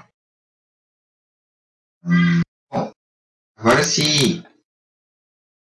Ô, ô Matheus, eu queria. É, bom, Jäger aí, meu parceiro. É uma cena muito boa, e isso que você discutiu aí, falando do, do Snyderverse, é uma parte muito boa, mano. Muito, muito interessante a gente já citar sobre o Release Day Stagger, mano. É uma coisa muito boa que você, que você acabou de citar agora. Esse, o famoso, a famosa hashtag Restore the Snyderverse, que, claro que é uma maravilha. Mesmo que o filme não seja tudo aquilo que a gente, a gente acha que vai ser, aquele, todo aquele sucesso que foi no primeiro, pode até ser ser um fracasso de bilheteria, mas tomara, incluindo uh, esse futuro pós-apocalíptico aqui, uh, pós-apocalíptico do onde o Superman é servo do Darkseid, né, o famoso Injustice, uh, já vai ser uma maravilha aqui para todos os fãs da DC. É, e agora a gente, motivos óbvios, já está muito grande esse famoso podcastzão aqui, é, é, a gente vai dar uma cortada logo para a cena do. Pode. É, vamos falar aqui esse pensamento aí do. do... Vamos acelerar um pouquinho e vamos ir até a cena do Capitólio. A gente não gosta, a gente gosta. É. É, é o Superman de forma democrática vai defender o seu ponto e que ele deve agir na Terra. Deve salvar as pessoas e tal. Mas durante essa cena, né, tem um, um paralítico que havia perdido o movimento das suas pernas lá no início do filme. Ele estava numa cadeira de rodas, inclusive dada pelo próprio Lex da arrumação, então, poder e falar que ele não gosta ele não gosta, não. Ele odeia. Né? Ele acha que o Superman não deve agir.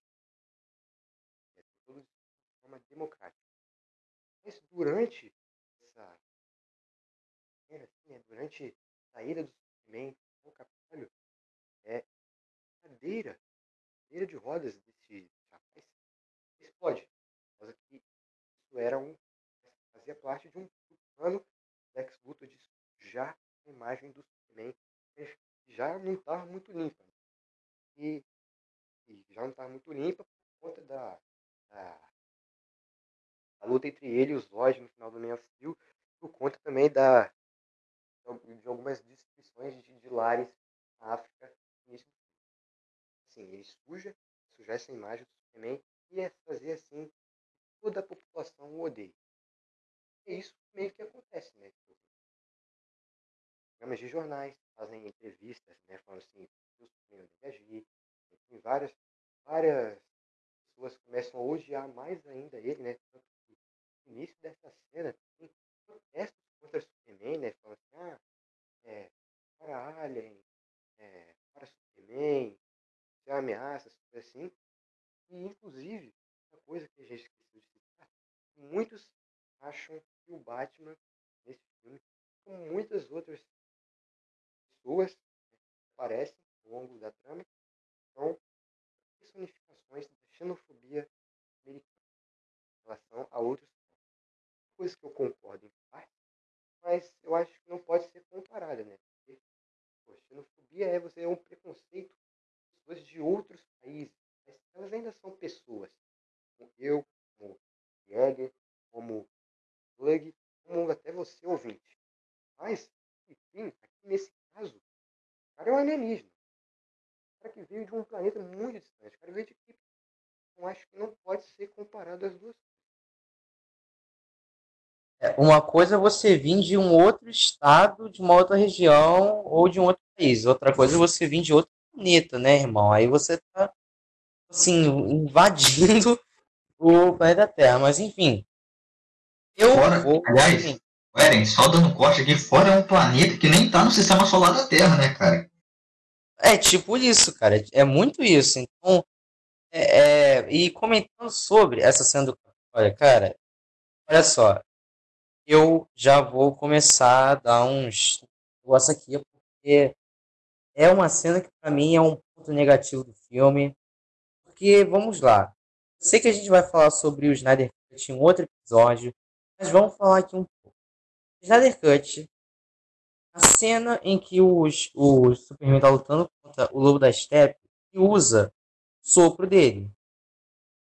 E o sopro dele congela o machado, ele quer o machado, Vamos lá. Vamos supor que ele já sabia usar essa habilidade do sopro. Congelante? Como é que é o nome dessa habilidade? Esqueci. É, é o sopro congelante, sopro congelante. É, valeu então. É, vamos supor que ele já sabia usar esse sopro dele antes, nesse filme, o Batman vs Superman. Ah, beleza, ele tá lá, nem sabia o que, o que esperar, do nada, bom, acontece lá a explosão do Capitólio e um monte de gente é, sofre desse acidente. Uma coisa ruim é, caraca, eu, eu realmente não gosto dessa cena porque mostra o Superman chorando. Tipo, o Superman, o, o Superman chorando, ao invés de fazer alguma coisa, pelo menos achar, sei lá, algum sobrevivente desse acidente, um negócio muito, muito meia boca, sabe? cara poderia usar o sopro dele para congelar aquele lugar. Congelar não, mas, sei lá, pelo menos amenizar a situação, né? O fogo estava intenso. Poderia usar o sopro dele, poderia saber quem estava vivo e quem não estava e poderia resgatar. Só que, aí que eu quero minha língua. Porque isso é na versão de cinema. A versão de cinema, simplesmente fica lá chorando e não faz nada. Faz nada já corta para outra cena. Mas na versão definitiva é o que? Versão definitiva que a gente está comentando, só para deixar claro. E na versão definitiva, pelo menos uma pessoa ele salva. Ele sai do Capitólio com uma pessoa em, nos braços. Então, pelo menos isso os caras colocaram. Colocar o Superman chorando, ao invés dele fazer alguma coisa para resgatar alguém, é um negócio muito meia boca. Depois já tem aquela cena que ele vai voando né, para casa da Lois e que ele fala, e não sabe o que ele está fazendo, mas que é um conflito maneiro né, de personagem, tipo assim, o que, eu estou fazendo, sabe? Não pertenço a esse lugar, né? Porque ele é era de Então, é, cara, é isso, entendeu? Eu, eu geralmente não gosto dessa cena do Capitólio, mas pelo menos colocaram o Superman salvando uma pessoa. Pelo menos uma pessoa já basta. É isso. É, eu não sei se o Shinobu tem alguma coisa para dizer, mas se tiver, você pode me complementar aí. De algumas coisas que você falou. Eu acho que mostrar o Superman triste com a situação desenvolve o personagem e tal, e também dá, faz que ele pareça mais com nós, simples humanos. Né? Dá emoções humanas a ele. Essa cena aí falou, que ele vai falar com a Lois Lane, eu acho que é algo que representa muito isso. Né? As suas emoções mais humanas e tal. E, Sim, e é, como um humano assim. agiria. É, eu tô falando assim, por quê? Porque ele chorar, ao invés dele agir, fazer alguma coisa para salvar alguém, pelo menos uma pessoa estava lá naquele incêndio, eu achei um pouco, sabe, ruim. Sei que isso mostra que ele tem alguma emoção parecida com nós humanos, de tipo, caramba, eu errei, ao invés de eu ter uma coisa, eu, eu simplesmente fiquei aqui parado, sem poder fazer nada. Ah, tudo bem. Não, eu não tô falando que, é, tipo assim, a, a cena depois, né, que ele vai lá com a Lois conversar. Eu acho aquela cena boa, desenvolve o personagem. O conflito dele contra ele mesmo. Mas é isso, cara. Eu acho que ele poderia ter feito alguma coisa para salvar alguém. Na versão definitiva mostrou isso. Ele salvou uma pessoa pelo menos.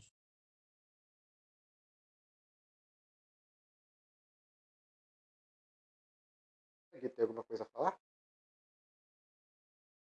Sobre a cena do Capitólio, vocês já falaram tudo, cara. Então não tem, não tem muito o que dizer, não. Já destrinchamos a cena, tá ligado?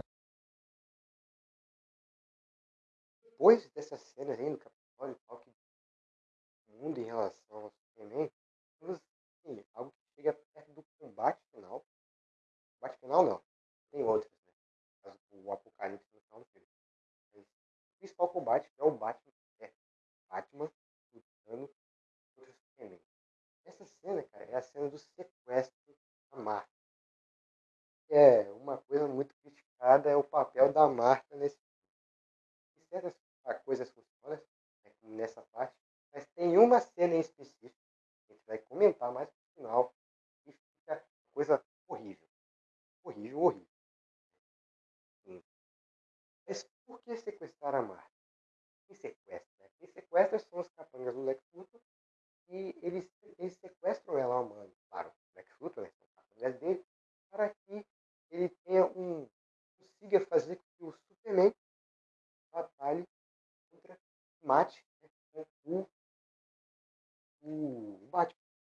Aí o que, que ele tem que fazer? Já que ele é um humano comum, Superman é praticamente um deus perto dele, o que ele vai fazer? Ele pega a mãe do Superman, a mãe do Clark Kent, e ameaça ela, ameaça ela, ameaça ele, ele vai matar ela.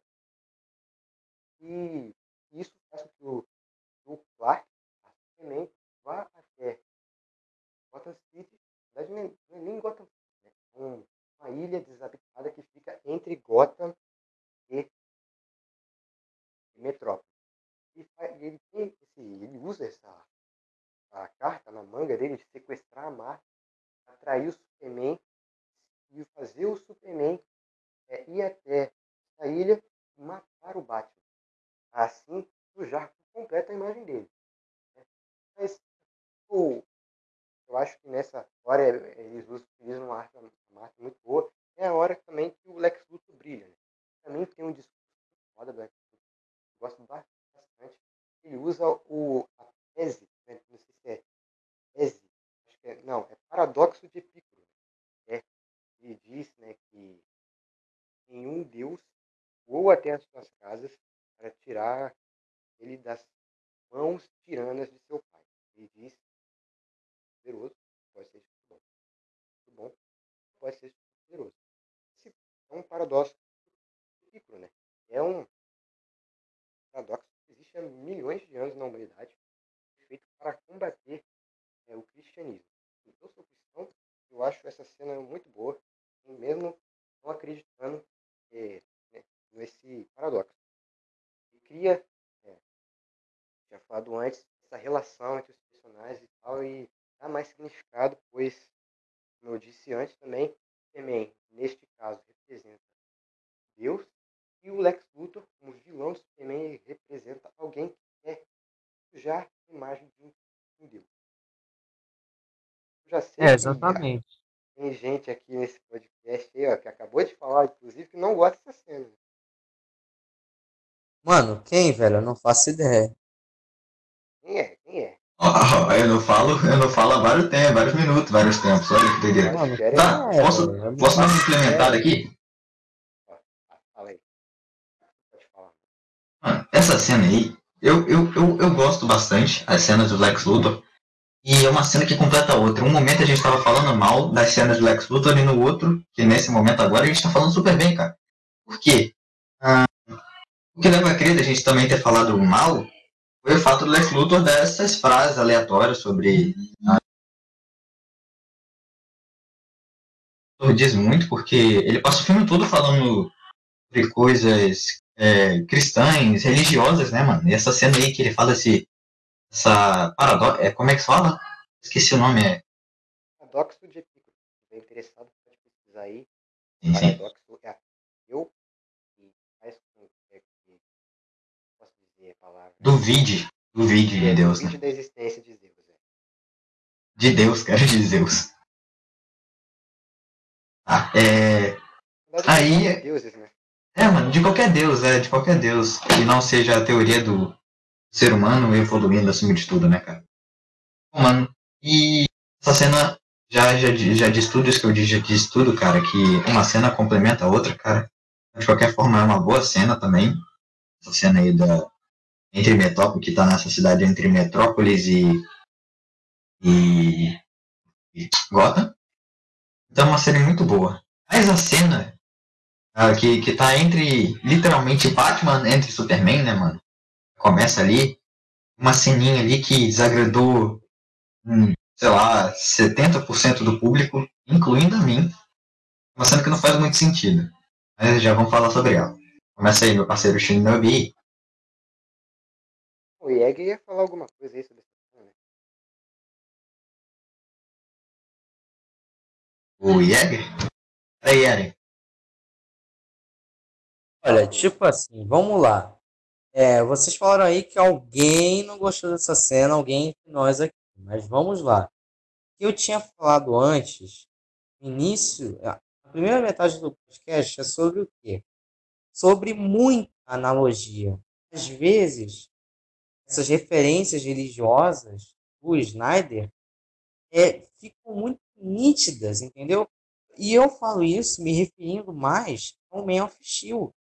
Várias alegorias religiosas, cristãs e tudo mais. Isso não me ofende. Não me ofende de jeito nenhum. Mas é, eu acho um pouco exagerado o tipo de alegoria religiosa. Mas eu, eu tenho que dizer que é um discurso foda mesmo. Até porque se você for pesquisar trilha sonora, Batman vs Superman, umas duas ou três trilhas sonoras com as frases do Lex Luthor. Tem o, o quê? É, o Men Are Still Gods, né? É uma das trilhas sonoras que é o Na homem. verdade, na verdade, Man is Still Good é uma frase do Bruce Wayne. Ah, é, que, isso. que ele Desculpa. diz que vira o nome de uma das músicas é o The Red Capes Are Coming. Fala no final do filme e no, na metade, que ele fala que os capas vermelhos estão chegando. Ou seriam os demônios. Sim, e também tem o, o Dia versus Noite. O, o preto É, contra o azul. Então, Não, cara, é, Na verdade é azul e amarelo versus preto.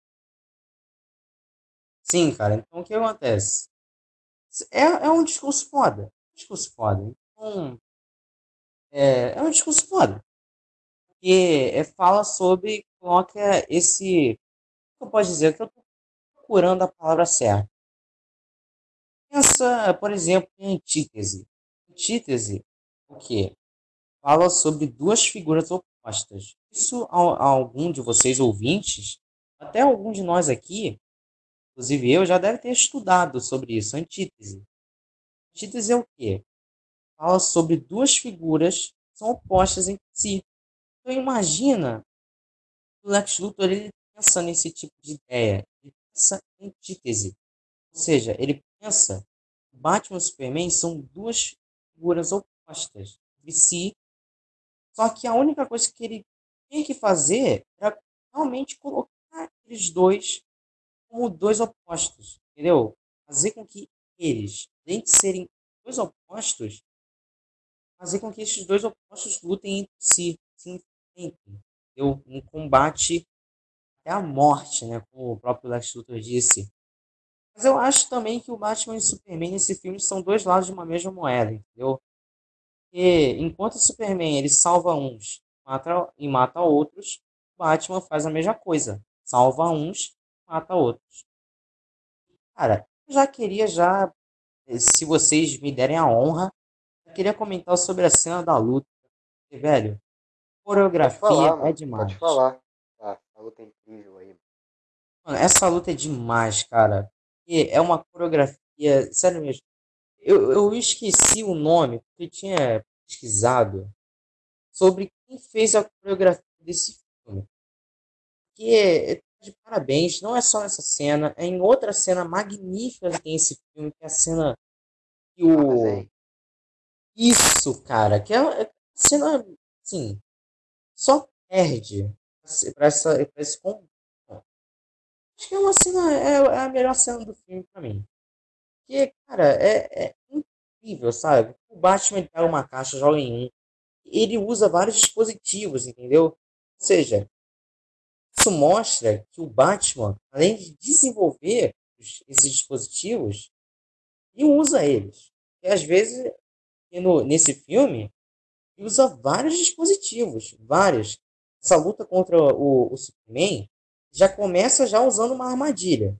Ele usa aqueles aquelas armas lá e aí fica pode dizer esqueci o nome, mas enfim. As armas com um som agudo, né? Sim, é, como se fossem umas torretas também. E, cara, é, é muito bom. Aqui, só um adendo. Dublê e coreógrafo dessas lutas foi o Guilherme Grisco. Então, parabéns, Guilherme Grisco, porque, cara, você é foda, cara. Então, tipo, além disso, ele fez Batman vs Superman, Homem de Aço e o 300. Ou seja, realmente, esse cara, o Guilherme, o Guilherme Grisco, ele, trabalha com o Zack Snyder desde lá antes, entendeu? Um cara muito importante. E é, essa luta já é incrível, mas um porém. O fato de que o Superman e o Batman poderiam só ter conversado sem precisar daquele apelo. Que apelo que eu tô falando? Tipo assim, os caras estão lá Ei, conversando. Não, isso vai ser para depois. O que eu tô falando é o fato de que o Superman empurrou o Batman. Cara, vamos lá. Você tem um alienígena super forte. Se der um soco no maluco, ele voa. Tipo, morre. Se ele der um soco num humano comum, ele morre. Batman é um humano comum. Mesmo que ele estava usando aquela armadura, ele continuava sendo um humano comum. O, empurrão do Superman poderia facilmente ter matado o Batman. Aí, tipo, o cara poderia só ter conversado, resolvido essa intriga. Mas aí o Superman já apela, já dá um empurrão, aí depois já dá outro, aí depois já segue a, a luta mesmo que o Superman ele fala também, quando o Batman tá ajoelhado, ele fala assim, fica no chão. Se eu quisesse, se eu quisesse, se eu quisesse, desculpa, já teria te matado. Eu acho também outra cena aí, Depois dessa cena aí também vem o Você Sangra. É. Essa cena aí, na verdade, ela é. Não, essa cena aí não é quando o Batman tá perseguindo os capangas lá do, do Lex Sim, Luthor? essa- ele, ele, ele vê o barco português branco chegando, Gotham atacando, atracando em Gotham e vai até lá roubar, o, tentar roubar, na verdade, a Kryptonita. Aí vem o Superman e impede. Aí vem o. Eu acho que é uma frase maneira. Mas enfim, eu também Muito acho um muito boa. É, eu acho um apelo o Superman que fala tipo assim: ah, não, deita no chão, se eu quisesse eu já teria te matado. Aí, tipo, calma lá, velho. Vamos com calma. Tipo, eu sei que eu tô muito no, no eu sei que eu tô muito, é, falando muito sobre o, o discurso no jutsu, né? É muito usado em Naruto, né? Mas, cara, fatos que eles poderiam ter sim resolvido na conversa, que já poderia ter decorrido naquela cena em que o Batman salva a Marta no armazém, inegável. O cara poderia ter conversado, resolvido, sem briga, sem nada. Mas se, se, se eles não tivessem feito isso, a gente não teria visto essa luta maravilhosa. E eu, eu queria que mais alguém falasse né, sobre essa cena, porque é uma cena, é uma cena demais. Você falou aí que quem empurra o luta é o Superman, mas na verdade é o Batman.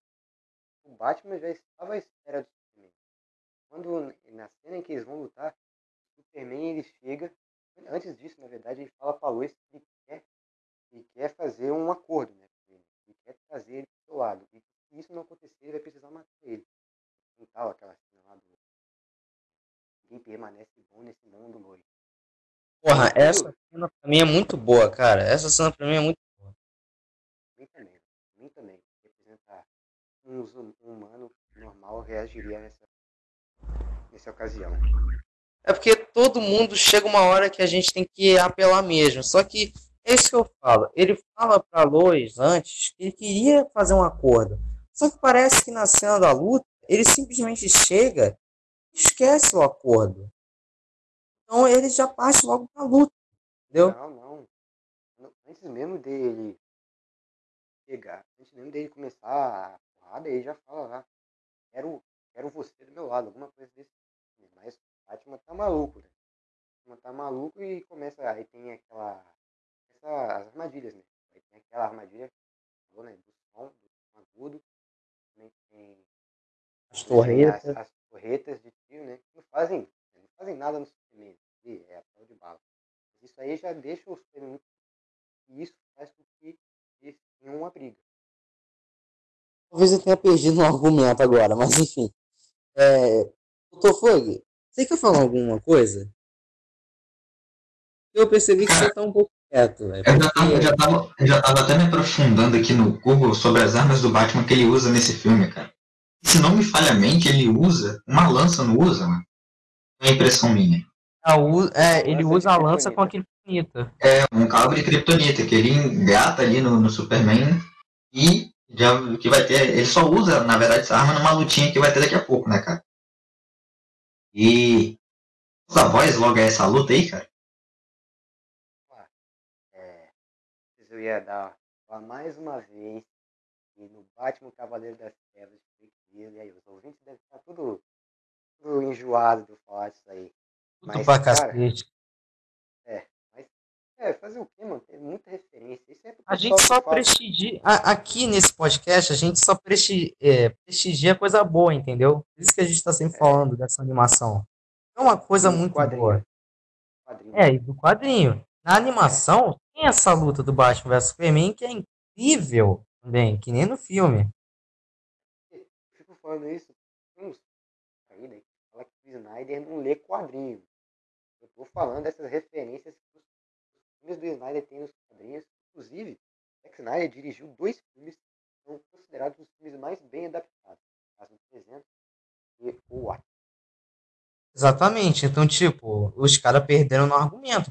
O Watchmen, além de ser fiel aos quadrinhos, é super engraçado também é um filme bom, cara, porque o Snyder, ele, ele lê sim quadrinhos. Ele pega muitas referências dos quadrinhos.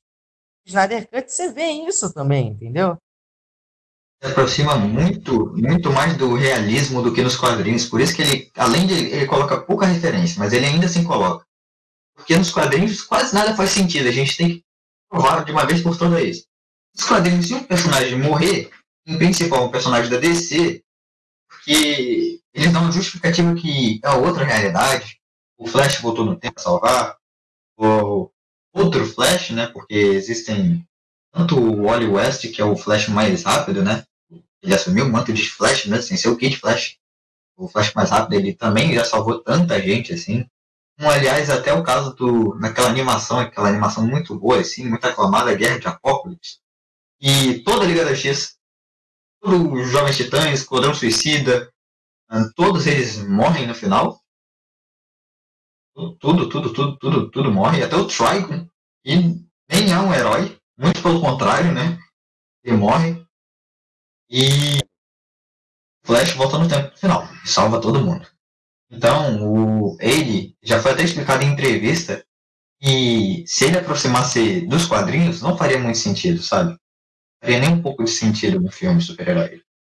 Isso Tem que é aproximar mais, de aproximar mais do realismo, como é o caso do Flash, do Superman. E todo, praticamente todo, eu já expliquei isso várias vezes, assim, com, com o Shinobi. Eu já falei sobre isso várias vezes, até na escola, cara. Na escola mesmo, cara. É, sobre aquela típica cena da Lois Lane caindo no lugar mais alto possível, o Superman vindo de uma velocidade absurda e pegando ela no colo e ela, ai meu amor, é, somente isso, não sofreu nenhum dano. Aí Cara, não faz sentido. Vamos lá, nessa cena, ele fez o quê? Quando o. Você está falando da cena que ele, a, o Lex joga ela da torre, né? Ah, sim, sim, sim. É aquela típica cena mesmo que ela cai de um lugar alto. Porra, mas calma aí. Eu acho que todo mundo sabe, hoje em dia, que é inércia. O Superman vem numa velocidade daquelas que ele. Cara, no filme do Man of Steel mostra a cena dele voando, que é magnífica. Só que mostra a cena dele voando e aí mostra que ele quebrou a barreira do som. A partir do momento que ele vem com a velocidade a velocidade do som para resgatar uma mulher humana, essa mulher morre. Só que eu acho que nessa cena foi aplicado um pouco de inércia. Por quê? se você parar para ver, pega ela, assim, cintura, vai meio que reduzindo a velocidade dela, até ela chegar no chão. Então eu acho que, que foi isso que fez com que ela não morresse. E ele usou a inércia. Ele pegou ela, reduziu a velocidade dela até chegar lá no chão. Mas aí tem a cena do beijo que, ah, sei lá, já quebra o clima, entendeu? Mas, é, comentando sobre esse negócio também, que é um fato muito interessante, você falou, Flug, é sobre os quadrinhos. Uma coisa que, que, que é o quê? Porque na Marvel, quando o herói morre, ele volta do nada. Ele volta do nada ele ressuscita, não sei, alguma coisa acontece com ele para ele voltar.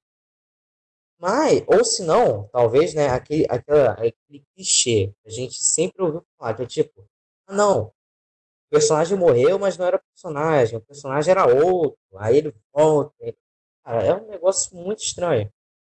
Mas eu acho que a DC explica melhor do que a Marvel, né, sobre a volta dos mortos, né, porque muito herói morre e volta. A Marvel sem motivo nenhum. A gente poderia continuar morto, que a gente nem sentiria falta, mas bem. É, é isso. Na DC eles também dão aquela famosa explicação do poço de Lázaro, né, mano? Que tem até o caso do Jason Todd, né? Que os caras votaram pro cara morrer mesmo, né? Não, é, não tava nessa época, né? Tava nessa época, mas os caras votaram pra ele morrer. Aí o Jason Todd morre lá e surge. Hã? votação. Quem não sabe aí, mano, na época surgiu um novo Robin Jason Todd, então não gostou muito. A DC foi lá fez uma votação, telefone, Big Brother, sabe? Tipo, pedão. Aí falou assim, quer que ele morra? Quer que o Jason Todd morra? Quer que o Jason Todd viva? Só escolheu que ele morresse. Praticamente ninguém gostava dele. Eu gosto bastante dele. Gosto bastante, até mais do que. Como Jason, depois ele voltou como. Os vermelhos. Os vermelhos. Eu, na minha opinião, no meu ponto de vista, eu gosto muito mais do Jason Todd do que do, do Damian Wayne, cara. Assim, eu considero ele um cara muito legal. Cara. Vamos concordar. É, o Jason Todd é, é foda, cara. É foda, é foda demais, mano. Tem como não.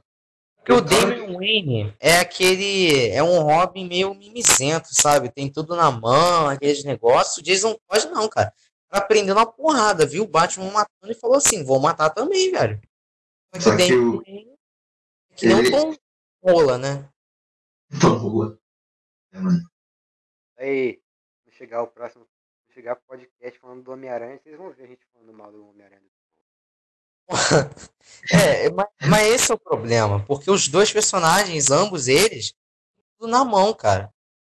O, o Tom Holland, o que acontece? A gente vai falar isso no, no próximo episódio do podcast, se vocês gostarem também. Mas o que acontece?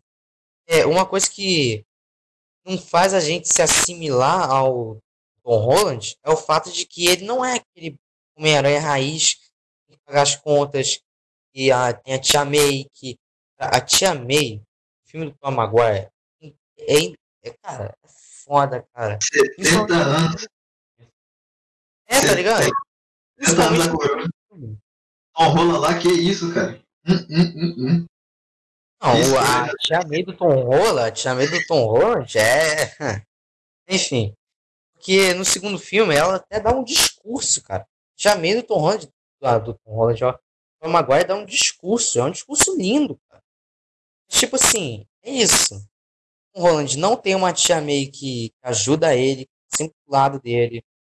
Tom Holland não tem que pagar as contas, ele não é pobre, não é que nem gente como a gente, entendeu? Mas voltando no, no é, filme, acho que a gente já podia passar já para parte do Batman, é, do Batman não. Primeiro a gente vai comentar sobre o Save Mark, que é uma Save coisa Mark. muito polêmica. Cara, deixa eu começar aqui. Steve Marta, pra mim, não acho bom. Eu acho horrível. Assim, é uma coisa desse filme. Existem duas coisas nesse filme que eu acho horrível. Horrível. Save Marta e outra coisa que vai acontecer mais pra frente aí. Mas até já Já sabem. até Já. sei quem é, velho. Já até sei quem é. É, cara, pra mim, pra mim, Save Marta, a cena Save Marta faz sentido. E Save Marta faz sentido.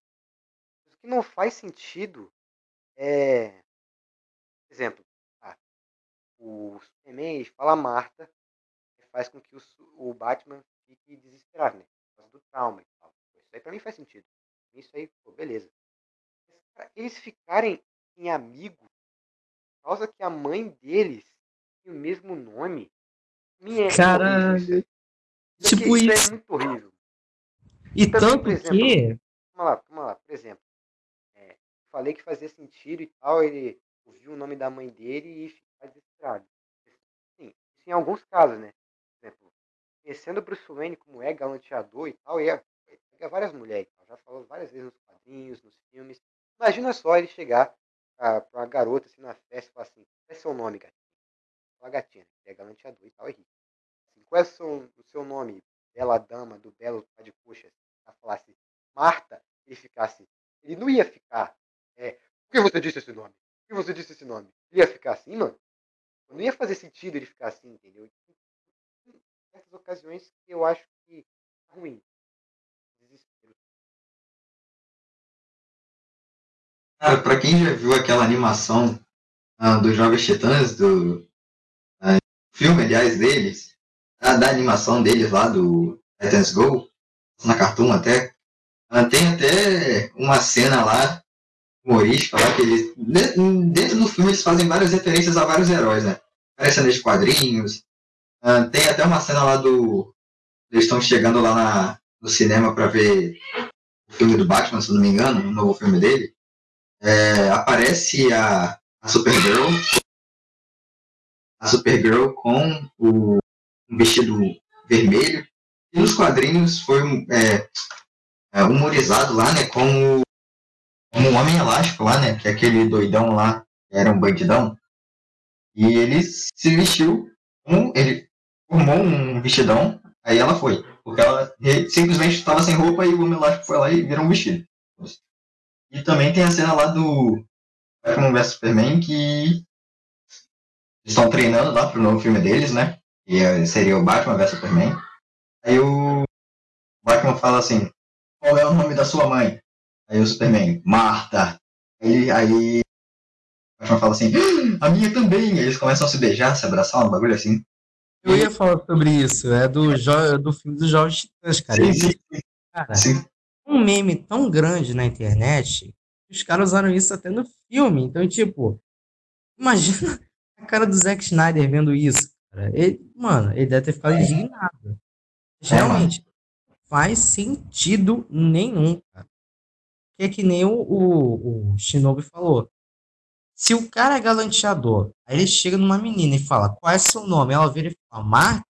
Você acha que o Batman vai matar ela só por causa disso?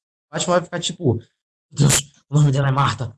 Ela no máximo dele broxar, né, mano? Porque é o nome da mãe dele, né, cara? Mas. É, imagina, tá no, tá no meio do ato, o cara tá no meio do ato, e do nada fala assim, qual é o seu nome? Ela fala, o nome é Marta. O cara simplesmente, cara, na hora. Mas enfim, o que acontece? Não tem sentido. Não é só porque. Ai, cara, não é só porque os caras têm duas mães.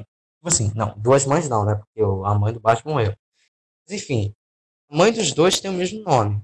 Só por causa disso que os caras vão se aliar. Não é isso, cara. Poderia ser, sabe o quê? Vamos comparar aqui um pouco. Poderia ser que nem no Guerra Civil. Guerra Civil é o quê? Guerra Civil, a luta entre o Capitão América e o Homem de Ferro acaba. Os caras continuam machucados, os caras continuam feridos por causa disso. Tanto, né, ferido literalmente, né, por causa... Foi uma luta intensa. Ferido, sim, emocionalmente, cara. Os dois eram amigos. Aí eles lutaram, os caras ficaram assim, cicatrizes, entendeu? Depois da luta. Poderia ser assim, ou até melhor, poderia ter outro motivo para eles se aliarem e tudo mais.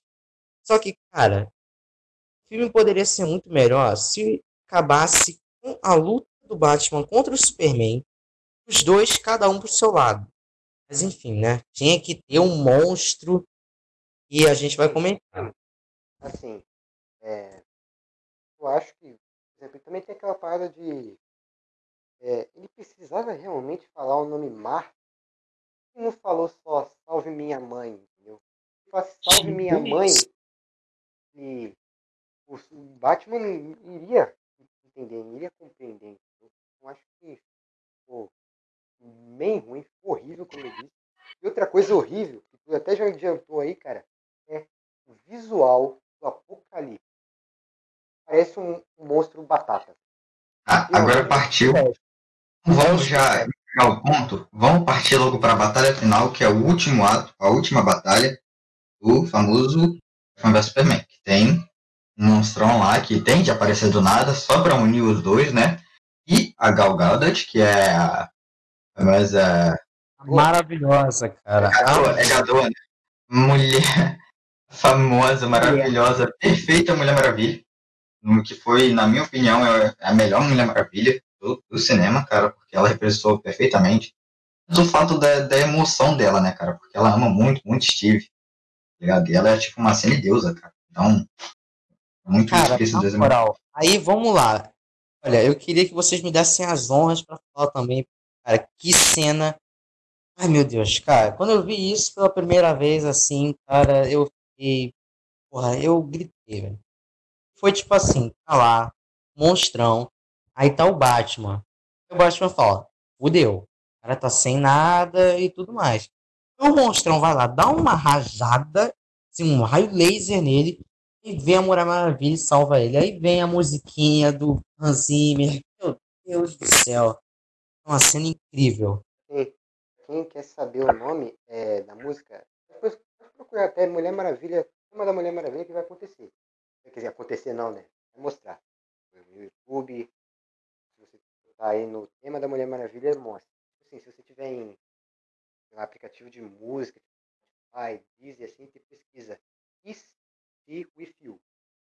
Vai botar na descrição do podcast, mas é, vai ser o nome da música. É, boa. porque é uma frase que o Batman fala, né? Não, é. Frase icônica. fala. O Superman fala que quando ela chega e pergunta assim, ela tá com você? Aí o, Batman responde, se que estivesse com você.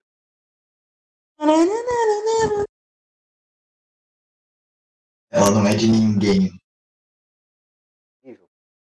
E voltando ao Apocalipse, cara, eu gosto da origem dele e tal, de como ele aparece, da, da frase aí, voltando ao Lex Luthor, um grande, e é um personagem muito bom, pelo menos pra mim, quando ele, o Apocalipse desperta, ele fala assim, o homem não derrota Deus, o diabo derrotará. Mais um paralelo religioso. Também falando sobre o Apocalipse, uma referência ao nome. Mas assim, É, eu acho o visual dele horrível. O CGI dele é muito bom e tal, mas o design, cara, o design é horrível. Fica parecendo um monstro genérico, um monstro batatão. Entendeu? Até tentam melhorar botando as, as rochas, as costas nos braços dele, mas fica a mesma bosta. Cadê a barba? Ligado? Cadê a barba? Cadê aquela personalidade que o Apocalipse tem no, no, até no filme do A Morte do Superman, tá ligado? Que o Apocalipse é foda, é fiel aos quadrinhos, mas não, os caras preferiram colocar o Shrek, cara. Ficou, ele ficou até parecendo o abominável do filme do Hulk, aquele filme de 2008, se não me engano, que se passa até aqui no Brasil. Isso, cara. E tipo, outra coisa ruim é que, vamos lá, coisa que eu não sei se vocês comentaram antes, mas eu vou comentar agora. Sobre a saturação. A cor do filme é muito saturado. O filme é muito saturado, é muito escuro. Porque eu tenho que aumentar a minha luz, a luz do meu computador para eu ver o filme, para eu reassistir o filme. Só que, porém, o filme é escuro. Tá, daí tudo bem. Quando chega na cena que o Apocalipse dá aquele ataque lá, vem aqueles raios vermelhos, aí fica aquela doideira, cara. A pessoa quase tem um ataque epilético, porque o filme é escuro e vem do nada aquela rajada de cor assim na sua cara. Então, tipo, é, é, cara, a pessoa quase fica cega. É, é, eu pensava que você fundiu uma parada, assim, né? Filmes do Snyder, principalmente esse aqui, o Batman Superman, eles são dessaturados, com poucas cores. Saturados são os filmes, tipo, sei lá, o Liga da Justiça de 2017. Né? Liga da Justiça não. Bicho da Ah, Justiça. saturado é com muita cor e. E desaturado é pouca cor. Confundiu. Ah, tá. Ente- Entendi. Então, obrigado por me corrigir. Mas é isso, é desaturado, né? Então, é, mas isso realmente, cara, e o próprio Shinobu aqui me isso já faz parte da carreira do Snyder. Snyder, todos os filmes dele, basicamente, é desaturado. Porque tem pouca cor, ou é muito escuro, ou é muito isso, ou é muito aquilo.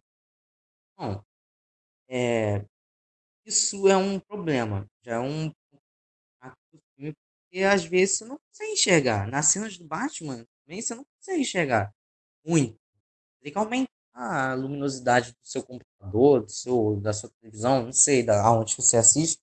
Mas enfim, isso. Mas, cara, o Apocalipse realmente virão, é aquele, aquele vilão genérico que só aparece para unir os dois heróis. E é isso. É isso, cara.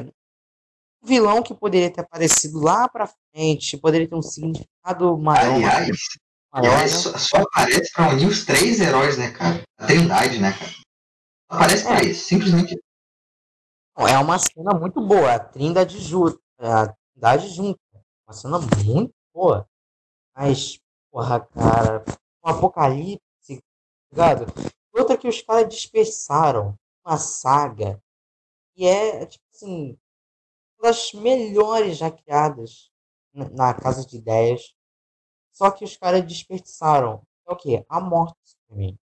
A morte do Superman, tanto a animação, quadrinho, uma simbologia imensa, uma importância imensa.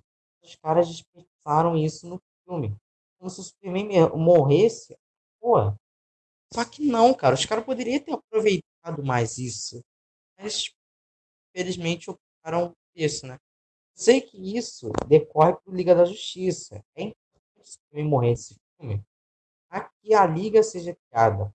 Porque na tinha essa esperança, essa fé na humanidade. Sei.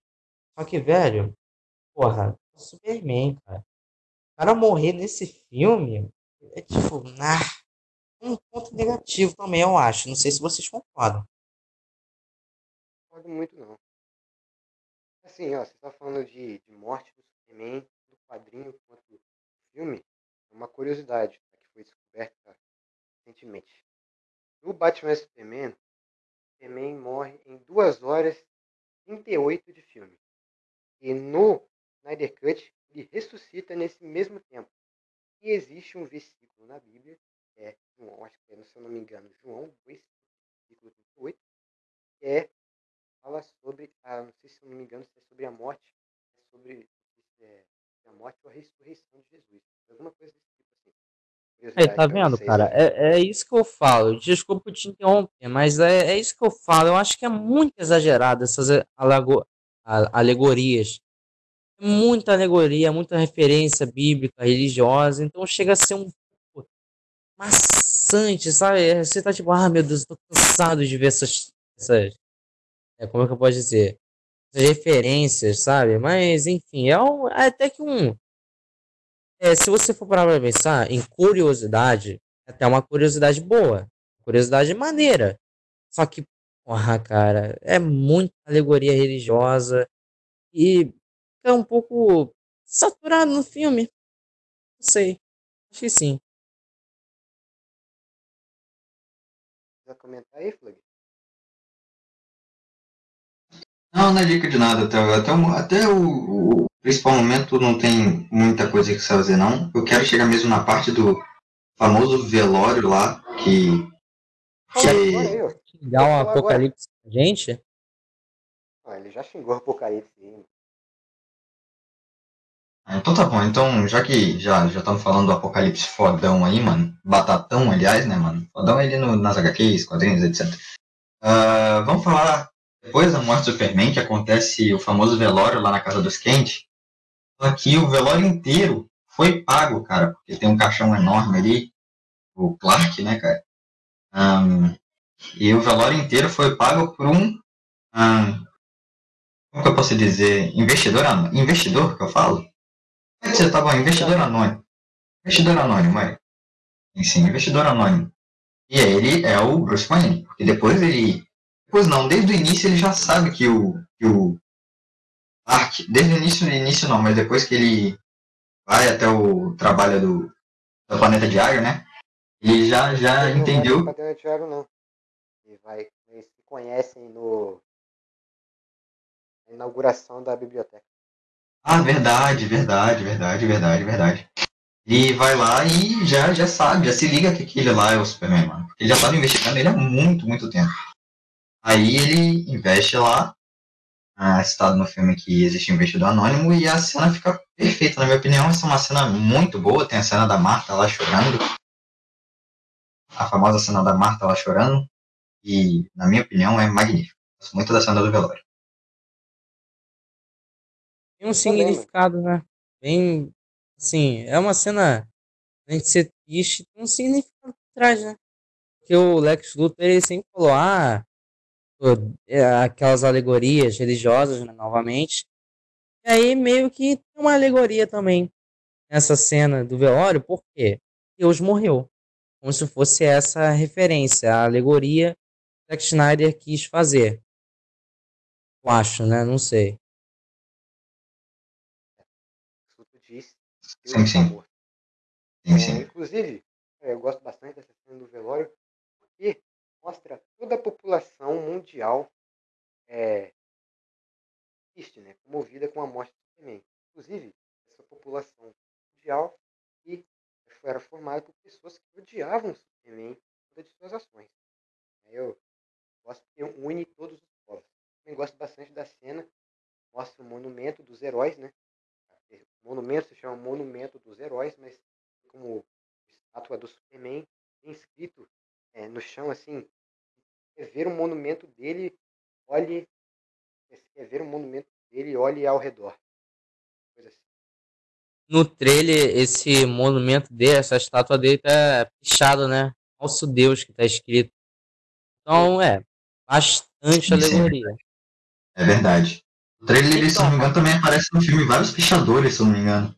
Ah, se o nome né? é só o mesmo, que o policial até briga com ele lá. Ou para o é. tipo, lá. sobe, ele sai da cadeira de roda, sobe da estátua e deixa falso Deus na imagem. Dele. Sim, sim. O false God. É, verdade. Inclusive, vamos aqui pro final do filme, é uma cena que eu gosto bastante também, que é a cena que o Batman visita o Lex Luthor na prisão. O Lex Luthor fala e aí o Batman ele vai marcar o Lex Luthor, né? O Lex Luthor convence o Batman a não marcar ele, falando sobre a, que a guerra está vindo, né? Eles estão vindo até nós, tal, falando que capas vermelhas estão chegando é o fim, aí começa a dizer que o sino tocou, né? É o sino do apocalipse. Aí começa a falar o din, din, din, din, din, din. É, pra mim é uma cena um pouco ridícula, mas antes dela, não sei se você comentou que é, tá na versão estendida, que é a cena em que ele vê o Steppenwolf lá juntando as caixas maternas. Isso, essa cena aqui é muito boa, inclusive. Essa cena tem como tema principal as caixas maternas, né, mano? Quando o Batman vai falar lá com, com o Lex Luthor lá e essa prisão seria Arkham, não seria? É Arkham. É Arkham? Ele, É, a, o o asilo, né? é uma prisão de Metrópolis e o Batman ele, chega lá pra avisar que ele pediu, avisar pro Lex Luthor que ele seria transferido pra Arkham. Mano, eu- uma coisa também que a gente não falou sobre o Lex Luthor é que a decadência dele vai muito rápido aí.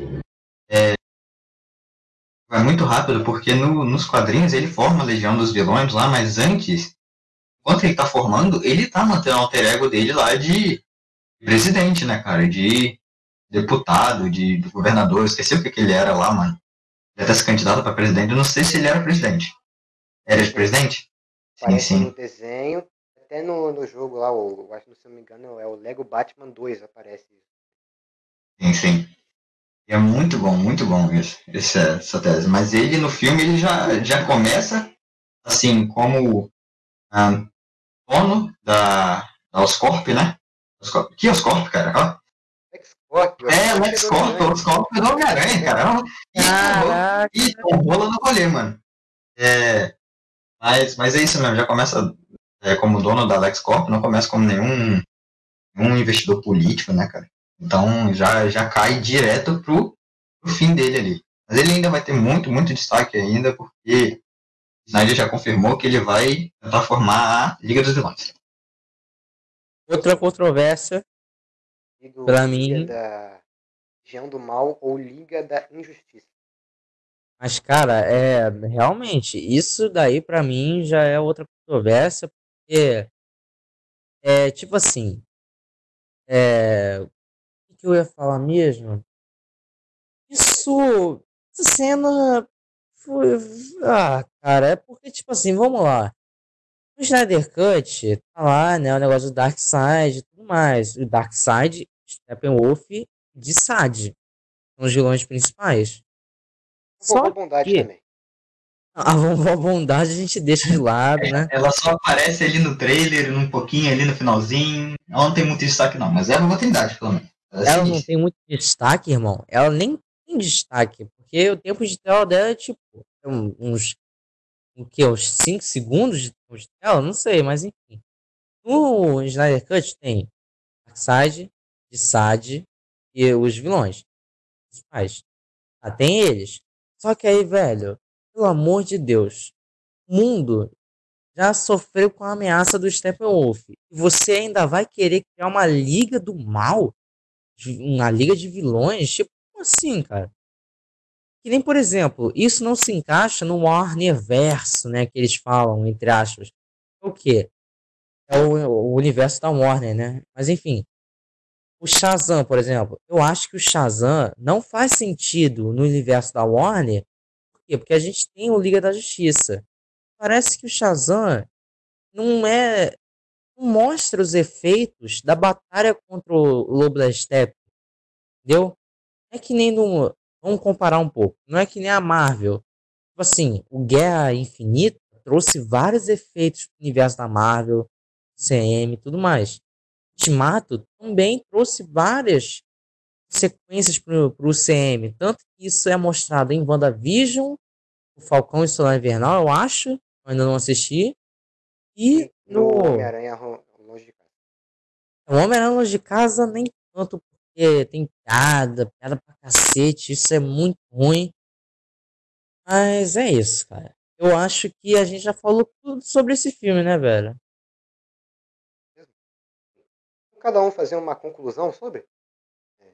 Minha conclusão é resumir, que. né? Minha conclusão é que Batman vs Superman é um filme injustiçado, sim. Essa essa é a pergunta feita no título deste podcast. Eu acho que ele é sim um filme injustiçado. Não acho ele uma obra-prima, como muitos dizem, mas é Eu acho ele um filme muito bom. Tem essas coisas aí que eu não gosto, né? Algumas cenas do Lex Luthor, que ele é meio bobão. O Steve Mark também é ridículo. E o visual do Apocalipse. Tirando isso, é um, é um grande filme, muito bonito, muito fodas. E é isso. É, calma aí, só concluindo aqui, eu tenho o mesmo pensamento que você, meu querido Shinobi, e é, é um filme brilhante, embora os seus erros aí, como Save Marta, Visual do Apocalipse, o ator do Lex Luthor, que eu gosto muito por sinal, mas é ali como é, né? Já explicamos tudo Esse isso. filme ele não se encaixou, né? Tipo isso, eu acho. Mas enfim. Sim, sim.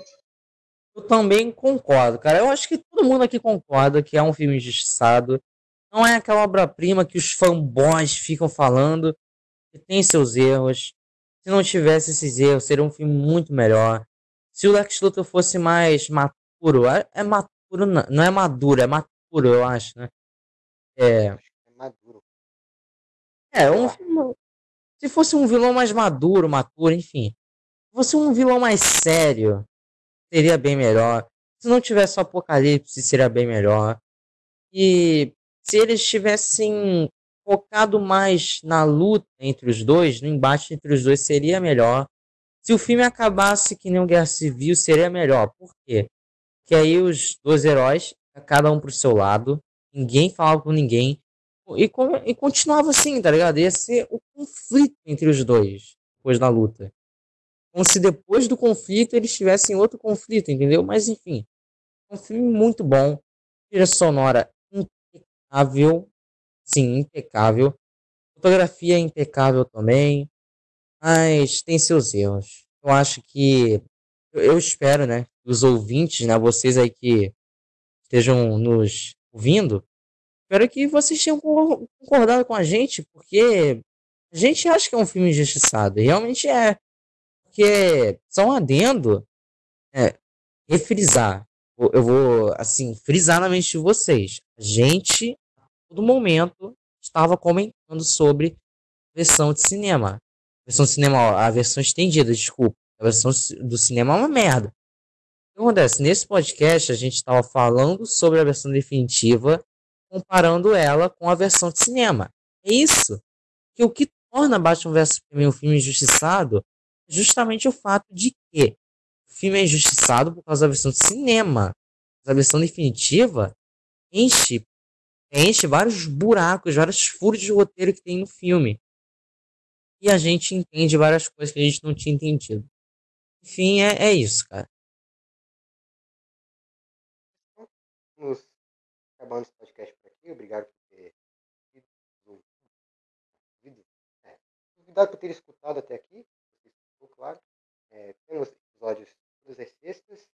Se mandar alguma crítica, alguma sugestão de tema, ou quiser só elogiar a gente, que é o que a gente realmente quer ouvir, é, pode, pode mandar no e-mail que estará na descrição desse episódio. É, só que, pelo amor de Deus, gente, não mande xingamento, não. Sério mesmo. A gente tá falando aqui coisa sincera. A gente só tá sendo sincero e honesto, entendeu? Não é para xingar, não é. A gente não, não, a gente não escolhe lados, entendeu? A gente é de cada lado, a gente é neutro. Não é tipo, ah, não, o lado que defende que o filme é uma obra-prima, o lado que defende que o filme é um poço de merda. Não, o filme é bom. A gente falou isso a todo momento. Então mande elogios, né? Principalmente elogios, por favor. Sim, sim, sim. Mande de forma construtiva. Sim, sim. Fora o fato de que a gente não almeja fama, tá, cara? Se bem que se a gente conseguir isso, pô, ser legalzinho, né, cara? A gente não quer isso, não. São só três nerds tentando ah, mostrar opinião pro público e apanhar um pouquinho, né? Porque é isso que nerd faz, apanha pra caraca.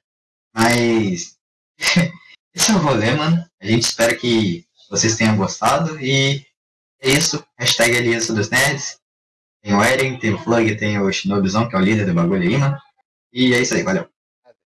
Todos, todos mandam igualmente. É, divulga para os amigos, família, para pessoas, para quem gostar do nosso conteúdo aí, beleza? Acabamos por aqui. Alguma coisa a dizer? Só queria agradecer a quem assiste, a quem ouviu até aqui mesmo. Eu também, eu também.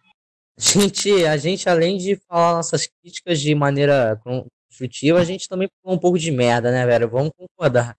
Vamos ser sinceros, a gente falou um pouco de merda, a gente xingou tudo mais.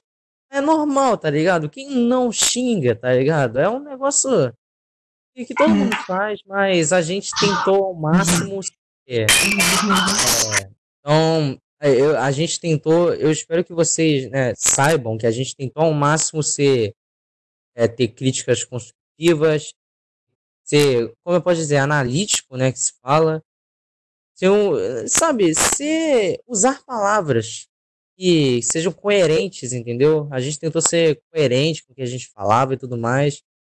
Eu espero que vocês prestigiem isso, porque, cara, é, dá trabalho, tá? Dá trabalho pra cacete. Vai dar mais ainda se a gente continuar. Mas a gente só vai continuar é, se vocês gostarem, então a gente depende de vocês. Um abraço, até mais.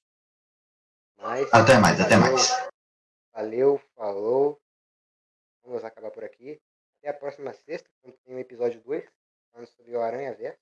Adiantando pra vocês. Tchau. Até a próxima. Até a próxima.